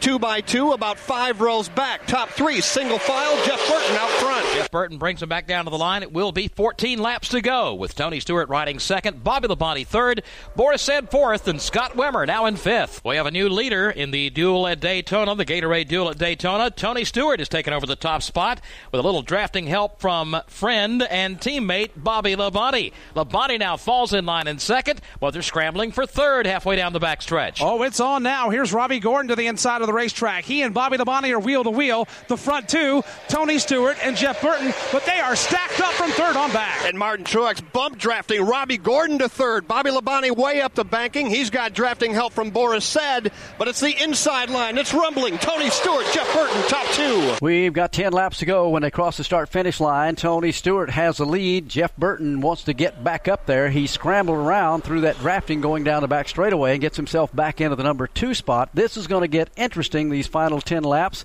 as they chase Tony Stewart over to turn two. Burton rides in second. Robby Gordon right where he needs to be in third. Martin Truex fourth, and a call for Kevin LePage as he shoots up the inside line. He's got the fifth spot now. How about Kevin LePage tagged on to that five car lead draft? Looking further back, some other drivers starting to make some moves. Here's Scott Riggs. He and Bobby Labonte lean on each other down the super stretch. Scott Wimmer, though, to the outside will give Labonte some drafting help. Riggs all alone on the bottom, right in front of him. It's LePage and Sterling Marlin drafting, trying to catch the top four. Off turn number four. It's six cars, single file, two by two on the way back. Bobby Labonte has fallen back in the field. He was up there running in the second and third position last time by. He's dropped back to about the 11th position, trying to catch on to a draft and having to deal with Scott Riggs down on the inside of the racetrack. That's a good race going on up in turn one. Riggs has got the bottom lane. Bobby Labonte having to struggle up high. Riggs with drafting help from Matt Kenseth. Bobby Labonte with a rear view mirror full of Scott Wimmer as they run two abreast to the super stretch. That side by side battle for seventh comes to the back straightaway. Scott Riggs has the inside lane. He looks back, sees drafting help from Matt Kenseth, or at least for a moment. Bobby Labonte drafting help from Scott Wimmer. Now Kenseth will jump ship and use the high lane in turn three. Again, that's the battle for the seventh spot. Scott Riggs has got it. Bobby Labonte is there. So is Scott Wimmer, Matt Kenseth, and Boris Said. Right now, Riggs has the seventh spot. They're about to wind down with eight laps to go. Tony Stewart is still out front. Jeff Burton rides second. Robby Gordon third. Martin Truex is fourth. Kevin LePage is fifth. The biggest problem, Dave Moody, for those guys back there trying to chase down Tony Stewart is they won't stay in a draft long enough to do it. Now, they have not been able to do it so far, or perhaps they've not been willing to do it so far, Barney. And that's got a lot to do with the fact that Robby Gordon, Martin Truex, Kevin LePage are all running for their lives right now. The driver getting the biggest shuffle backward on that lap. Bobby Labonte all the way back to 11th. Up front, here comes Kevin LePage. Down to the inside of Martin Truex Jr. Side by side for fourth, and LePage has drafting help. And give LePage the four spot, and Martin Truex topside now with no help. Scott Riggs lending support to LePage off turn four. Now it's two by two behind them. Truex left up out there all alone on the outside lane as LePage got the push from Sterling Marlin. Then Marlin fell out of line. Now he's dropped back in the pack, falling in place in the ninth position. Tony Stewart leads Jeff Burton down the back straightaway. They're in turn three. Robby Gordon third, Kevin LePage fourth, side by side for fifth. Riggs and Wimmer almost bouncing off each other. It's almost David versus Goliath. Kevin LePage trying to hold on to the four spot and everybody else behind them. Riggs gets loose right in front of Martin Truex. Everybody checks up. They're all okay. He keeps it in a straight line. Avoided a big one right there coming off turn number four. Laps are winding down. There'll be six to go this time. Tony Stewart continues to hold everybody back. Jeff Burton, Robby Gordon have had a shot at him. Kevin LePage can't say enough about him, Dave Moody. He has really been good the last 15 laps. Yeah, the only thing preventing uh, Kevin LePage from being a David and Goliath story, Barney, is I'm not even sure they own a slingshot. But right now, he's fourth and he is working the back bumper on Robby Gordon. He is tucked tightly in the draft in the fourth position, right behind Robby Gordon. Here's Tony Stewart, car length out in front over Jeff Burton. Then you've got Gordon, LePage. Now Scott Wimmer takes over the fifth spot. Right behind them, six single file. Matt Kenseth. Then comes Scott Riggs back to the two by two battle between between Boris Said down low and Martin Truex. But up front, it is still Tony Stewart. Here's Kevin LePage on the move once again, pulls down to the inside of Robby Gordon, and Kevin LePage has moved up to the third position. Five laps to go. Behind him is Scott Wimmer. Then you got the car of Robby Gordon trying to regain some ground, but with no drafting help, he's going the wrong way. He's going backwards now. Scott Riggs moving underneath him, and the door is open for Matt Kenseth as well.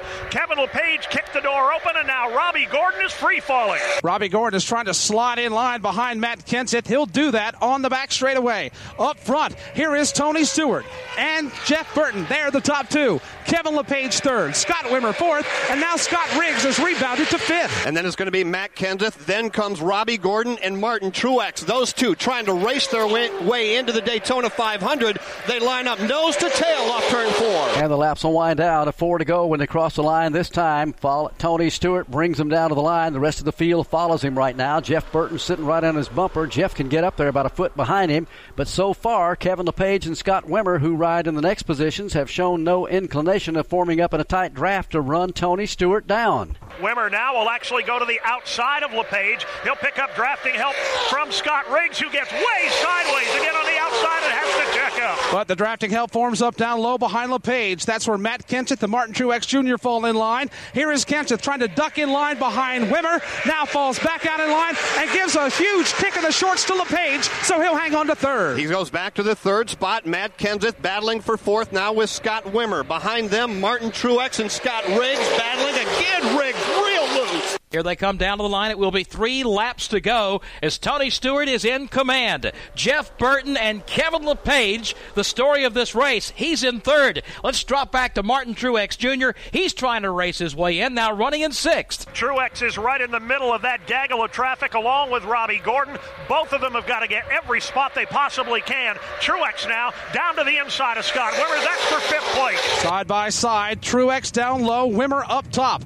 Now, here's Matt Kenseth. He tries to put a pass on LePage. LePage moves down to block. Still wheel to wheel for fifth. Truex with a fender out in front, but Wimmer rallies back on the outside lane. And Robby Gordon tucks right in behind Martin Truex. He knows what he has to do. The question is, can he get there and do anything with Truex? Still, two by two racing from Truex on back. Now, Robby got kicked out of the draft a few laps ago and went flying back through the field right now. He's only got a couple of laps left to get himself back up there and maybe finish in the top five. Tony Stewart hangs onto the lead. Jeff Burton, Kevin LePage, they ride a tight draft and they've stayed that way. The scramble continues for fifth place over in turn two. And that front four right now, Barney, loving what they see from fourth place on back because they're two by two and fighting hard. Front four drivers trying to pull away. Then it's Truex and Wimmer side by side. Two wide, four rows deep. Here's Truex, though. He'll finally swing around Wimmer and pick up the fifth spot. Wimmer back to sixth. Up front, LePage wants to make some moves. He looks outside of Burton for second, but now gets back in line as they race back to three. It is single file, top four. Now make it five, six, seven. Everybody's starting to form up as Tony Stewart leads the field off turn number four. Jeff Burton in tow. Tony Stewart sets his sights here. In the dog leg comes down to the start finish line. He's looking for the white flag, and it is waving as they get ready to go around one final time. Can anybody take the lead away from Tony Stewart? Here comes that outside line, picking up a little steam in turn one. Martin Truex is on the move, gave a little bit of a boot to Matt Kenseth, moved him up out of the groove, and Truex now takes over the number four position. Scott Riggs trying to hold that car down for fifth, but it's out from under him again. He can't hold on to the spot. Leaders coming to the super stretch for the final time. Tony Stewart, Jeff Burton, the top two. Kevin LePage with a rear view mirror full of Martin Truex Jr. and Matt Kenseth.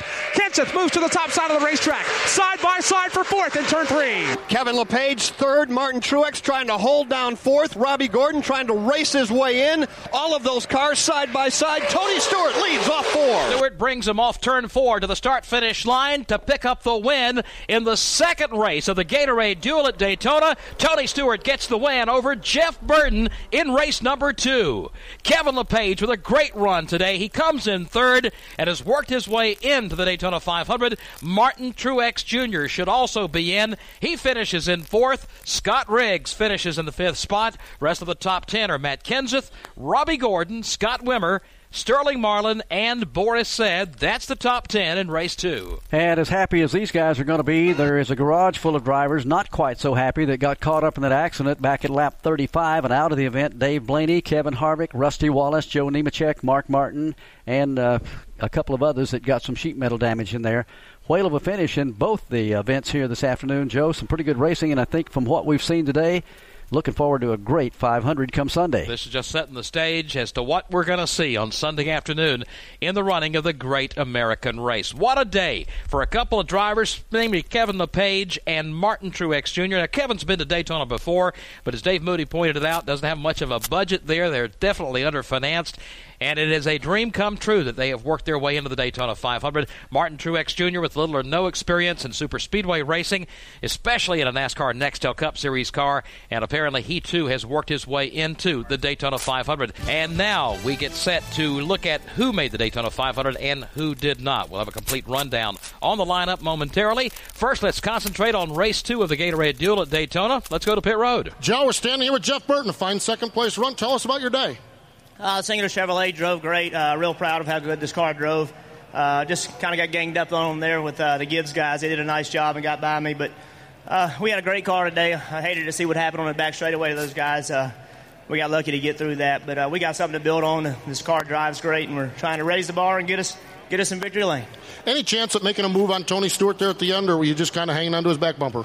Well, I kept trying some stuff, and um, I really I, I, didn't have much for him. And to be quite honest, he was he was really fast, and uh, I tried. I had one run at him, and he did a good job of blocking. But um, again, we were, we just needed we needed a little better position with not two teammates behind us, and uh, we had a good early. We were hooked up with Kevin. We were going to be in really good shape there, and then uh, they got in that wreck, and that kind of hurt us a little bit too. But I'll take second, and uh, real happy with it. Jeff Burton, second place finish here at Daytona. And let's see if we can catch up with some of the other top five finishers. See if we can get a quick word with uh, Martin Truex. Martin, a, uh, that's a little bit of a wild ride there towards the end. Yeah, that was pretty crazy out there. Uh, a, we had a really good hot rod. I'll tell you what, uh, the tape blew up off the grill on us, and we ended up having to free our car up because of that, and uh, we lost a whole lot of grip and was really out of control at the end. But uh, I got to thank you know Scott and the ten car pushed me real good, and we were in about four times and we were out about eight times. So uh, I can't wait for Sunday. It's a good feeling. You know, one of the things in the draft you see up there, Scott Riggs awful loose. You guys both getting loose when you run together, or is the front car working a little bit better than the car behind? No, it just depends on where you're at, who's behind you pushing you, and how hard they push you down the corner. Uh, but my car was really awesome in the beginning. It surprised the heck out of me. I uh, drove it right on up to the front there, and, and then that tape blew off, and we got really tight all of a sudden. Couldn't ever get a get the tape back on on the pit stop. So, um, real excited about my car for the 500. It's really good. All right, that's Martin Truex. Tell you what, he did a heck of a job, as you pointed out a few minutes ago, having not that much experience on the bigger tracks. He made some great moves today and comes home with a fourth place finish. A couple other drivers ran exceptionally well also, Kevin LePage and Scott Riggs. A couple of those. Let's see if we have been able to catch up with either one of those. Yeah, I got Scott Riggs here, and Scott, uh, those last few laps, I tell you, you look up at the uh, Valvoline and you just see it all over the place. I was just talking to Martin Truex Jr. in the draft out there. Seemed the car behind getting a lot looser. That seems that what you experienced.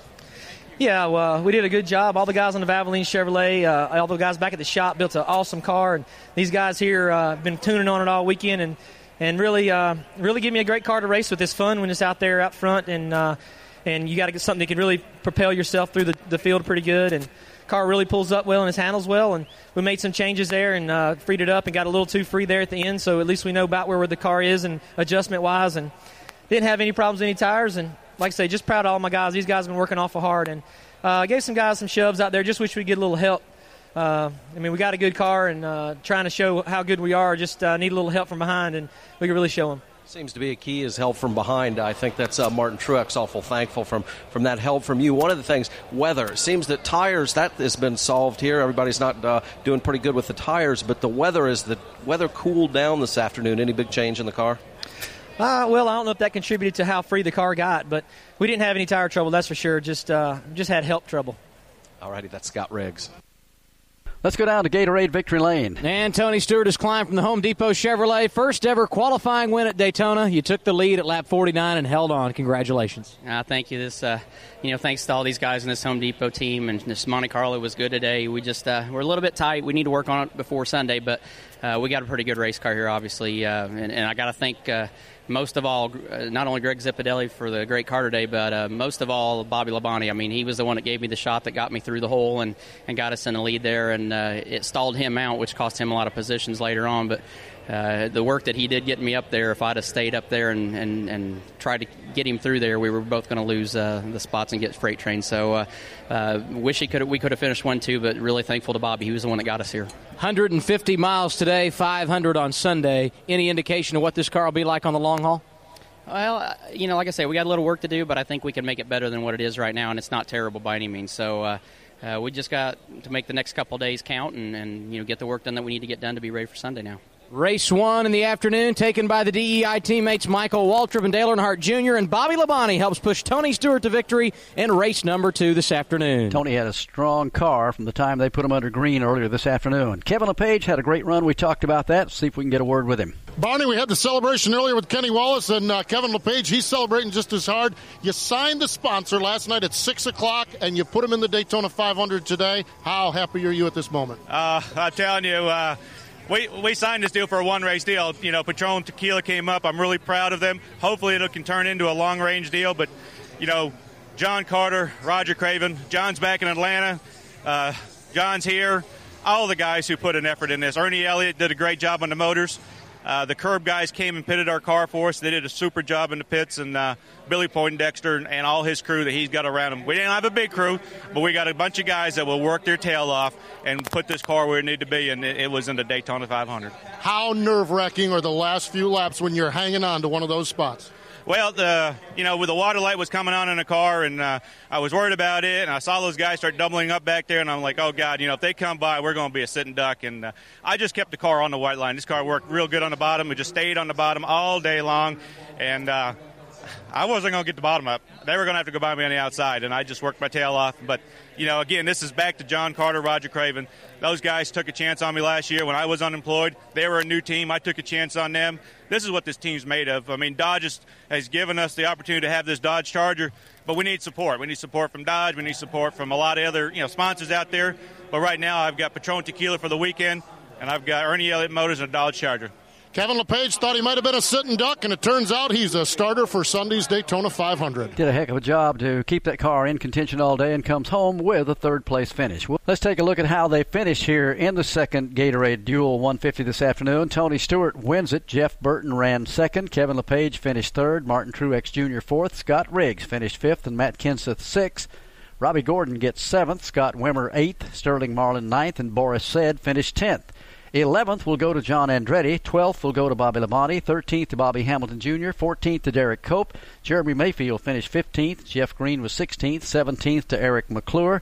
And 18th was Larry Gunselman. And Joe, from there on back, everybody else was in the garage. Yep. Uh, after that big crash that occurred back at lap 35, you had the cars of, uh, well, Brian Vickers had a problem prior to that as he had a pinion problem on that uh, machine. Jimmie Johnson, though, was involved in the crash along with Kevin Harvick, Mark Martin, Joe Nemechek. Rusty Wallace, all out as a result of the crash at lap 35. In addition to Dave Blaney, he also involved there. Andy Belmont fell out at lap 24, and Kirk Shelmerdine and Greg Sacks involved in a crash back at lap 2 that put them out of the running of the Gatorade Duel at Daytona. We're standing by to get the complete rundown of uh, who made it and who did not. And of course, the procedure is uh, racing in by these races and then falling back on speeds, turn in qualifying here on Sunday afternoon. So as soon as that is available, we will pass that along to you. Matter of fact, uh, we've got it right now. It uh, looks like uh, the top 20 anyway. We've got uh, here so far with uh, Dale Jarrett on the uh, Bud pole, Jimmie Johnson on the outside of row one. If they have to go to a backup car, of course, that would change, but apparently the damage was not so severe on the car. Uh, Steve Post reported it looked like they could uh, repair that. It'll be. Michael Waltrip starting third on Sunday, with Tony Stewart going from fourth. Dale Earnhardt Jr. will start in fifth.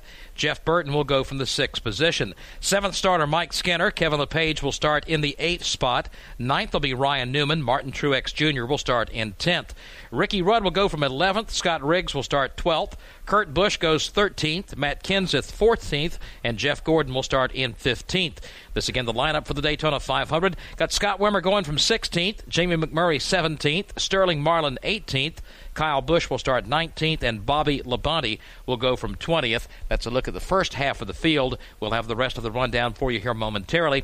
First, let's talk about the other events coming up during Speed Weeks. Barney, of course, we got the trucks running here on uh, Friday evening at 7:45 Eastern Time. The Florida Dodge Dealers 250, the Hershey's Take 5 300 Busch Series race Saturday afternoon 12:45 Eastern, and the Daytona 500 on Sunday at 1:15 Eastern Time. Yeah, we are hoping to get a word with uh, Mike Wallace, who also worked his way uh, into uh, starting position for Sunday's Daytona 500. Let's check back now in the pits. Well, he got it on speed, Barney, sitting in the Busch garage, helmet on, getting ready for Busch Series practice. But the good news is, Mike, you'll be racing here on Sunday afternoon. Well, you know, it's the great American race, as they say. Well, I'm so excited about being in the Daytona 500 with our Lucas Oil Chevrolet. And uh, the whole Morgan McClure team did a great job. We got in on speed, so that was incredibly important. And uh, my hat's off to my team. And just real happy with everything that's going on. You know, Kenny got in on, you know, a great drive with a few laps to go in the Aaron's car there. And, uh, we're here in the Francis Engineering car for the Busch race, and Kenny Schrader's uh, truck for tonight. So, uh, not quite as luxurious as Barney Hall is sitting up there in the booth, but uh, we got a nice seat. It was a little more drama than what Mike might have wanted, but the good news is he will be racing on Sunday afternoon, and that will wrap up a busy weekend for Mike Wallace. I tell you what, Joe, over the years, uh, you and I both have come to all these races at Daytona and Talladega and some of the bigger racetracks. When you put Mike Wallace in the car, we have both seen him take inferior equipment here that probably shouldn't even have finished in the top 25 and run in the top 10 with it. He is about as good on these racetracks as anybody, and if he's got a car that's even halfway capable of getting the job done, he'll do it. And that's what's so good about this Gatorade duel at Daytona the fact that a guy who's not qualified on speed, who maybe doesn't have the financing of the huge uh, multi car operations in NASCAR Nextel Cup Series racing, that kind of guy can make his way into the Daytona 500. That is a case for Mike Wallace, also the case for Kevin LePage, and a number of others. We'll again have the complete rundown in a few moments as to who else did make it into the Daytona 500 as a result of today's race, or at least as a result of qualifying speed speeds, which is uh, the last process they go through to fill out the 43 car starting field. But that makes it fun because you look at the underdogs, there's so many guys who want to make a success in NASCAR Nextel Cup Series racing, and there's not enough room for all the people who want to be in it. It's just the, the way it shakes out. It was an interesting afternoon here at Daytona. For those folks who are tuning in, that they're keeping statistics. Uh, let's give you the top five from that first race. Michael Waltrip won it. Dale Earnhardt Jr. finished second. Mike Skinner third. Ryan Newman was fourth, and Ricky Rudd made up the top five. That was in the first Gatorade Duel 150 here this afternoon. Okay, we gave you the top 20 in the starting lineup for the Daytona 500. Let's take you further through the field here and give you the rest of the cars that will be in the Great American Race. Starting 21st will be Kenny Wallace. Bobby Hamilton Jr. gets the 22nd starting spot. Greg Biffle goes from 23rd. Jeremy Mayfield 24th. Travis Kvapil will start in 25th. Jeff Green gets 26th. Carl Edwards goes from 27th. Brian Vickers will start in 28th. Casey Mears 29th. And Kevin Harvick gets the 30th starting position. Ken Schrader will go from 31st, Mark Martin 32nd, Kyle Petty 33rd, Joe Nemechek starts Sunday in 34th, with Mike Bliss in 35th, Rusty Wallace 36th, Kasey Kahne, 37th, Dave Blaney 38th, Elliott Sadler will start in 39th, Jason Leffler 40th, Boris Said will go from 41st, John Andretti 42nd, and Mike Wallace will start in 43rd. It leaves uh, quite a few cars, what, some 14 out that will not make it in to the 2005 edition of the Daytona 500. So that's going to do it for our coverage today. The Gatorade Duel at Daytona. Again, we're back on the air on Friday night with the NASCAR Craftsman Truck Series in uh, their season opening event, the Florida Dodge Dealers 250, the Hershey's Take 5 300 NASCAR Busch Series race on Saturday. Our airtime here on MRN Radio, 1245 Eastern Time, and on Sunday afternoon, the 47th running of the Daytona 500 at 115 Eastern Time. Voices you heard in our broadcast here today and throughout Speed Weeks. Dave Moody up in turns one and two. Mike Bagley covered the action on the super stretch going up into turn at number three. Over in turn four, it was Jeff Striegle. While on pit road, it was Adam Alexander, Preston Root, and Jeff Striegle. Our broadcast engineer on the Motor Racing Network, Craig Moore and Anthony Powers. Our satellite engineer, the good Dr. Mike Weaver. Paul Horvath, our pit runner here this weekend. And our production assistants, Bill Randall, Steve Blevins, and Joe Krantz. Special note here, and uh, Good luck to Charlie Cressman, a good friend of the Motor Racing Network, a bit under the weather in the shop, if you will, here today. I had a procedure uh, being performed up in Pennsylvania, and uh, all the crew here on the Motor Racing Network sending out our very best to you, Charlie. Our best wishes to him and our prayers go out for Charlie here this afternoon. So it kind of wraps it up here from Daytona for today for the qualifying races. Now we know what we're looking out for on Sunday afternoon. Probably a heck of a race. Again, hope you can join us then and throughout the rest of Speed Weeks 2005. Now for Barney Hall, I'm Joe Moore.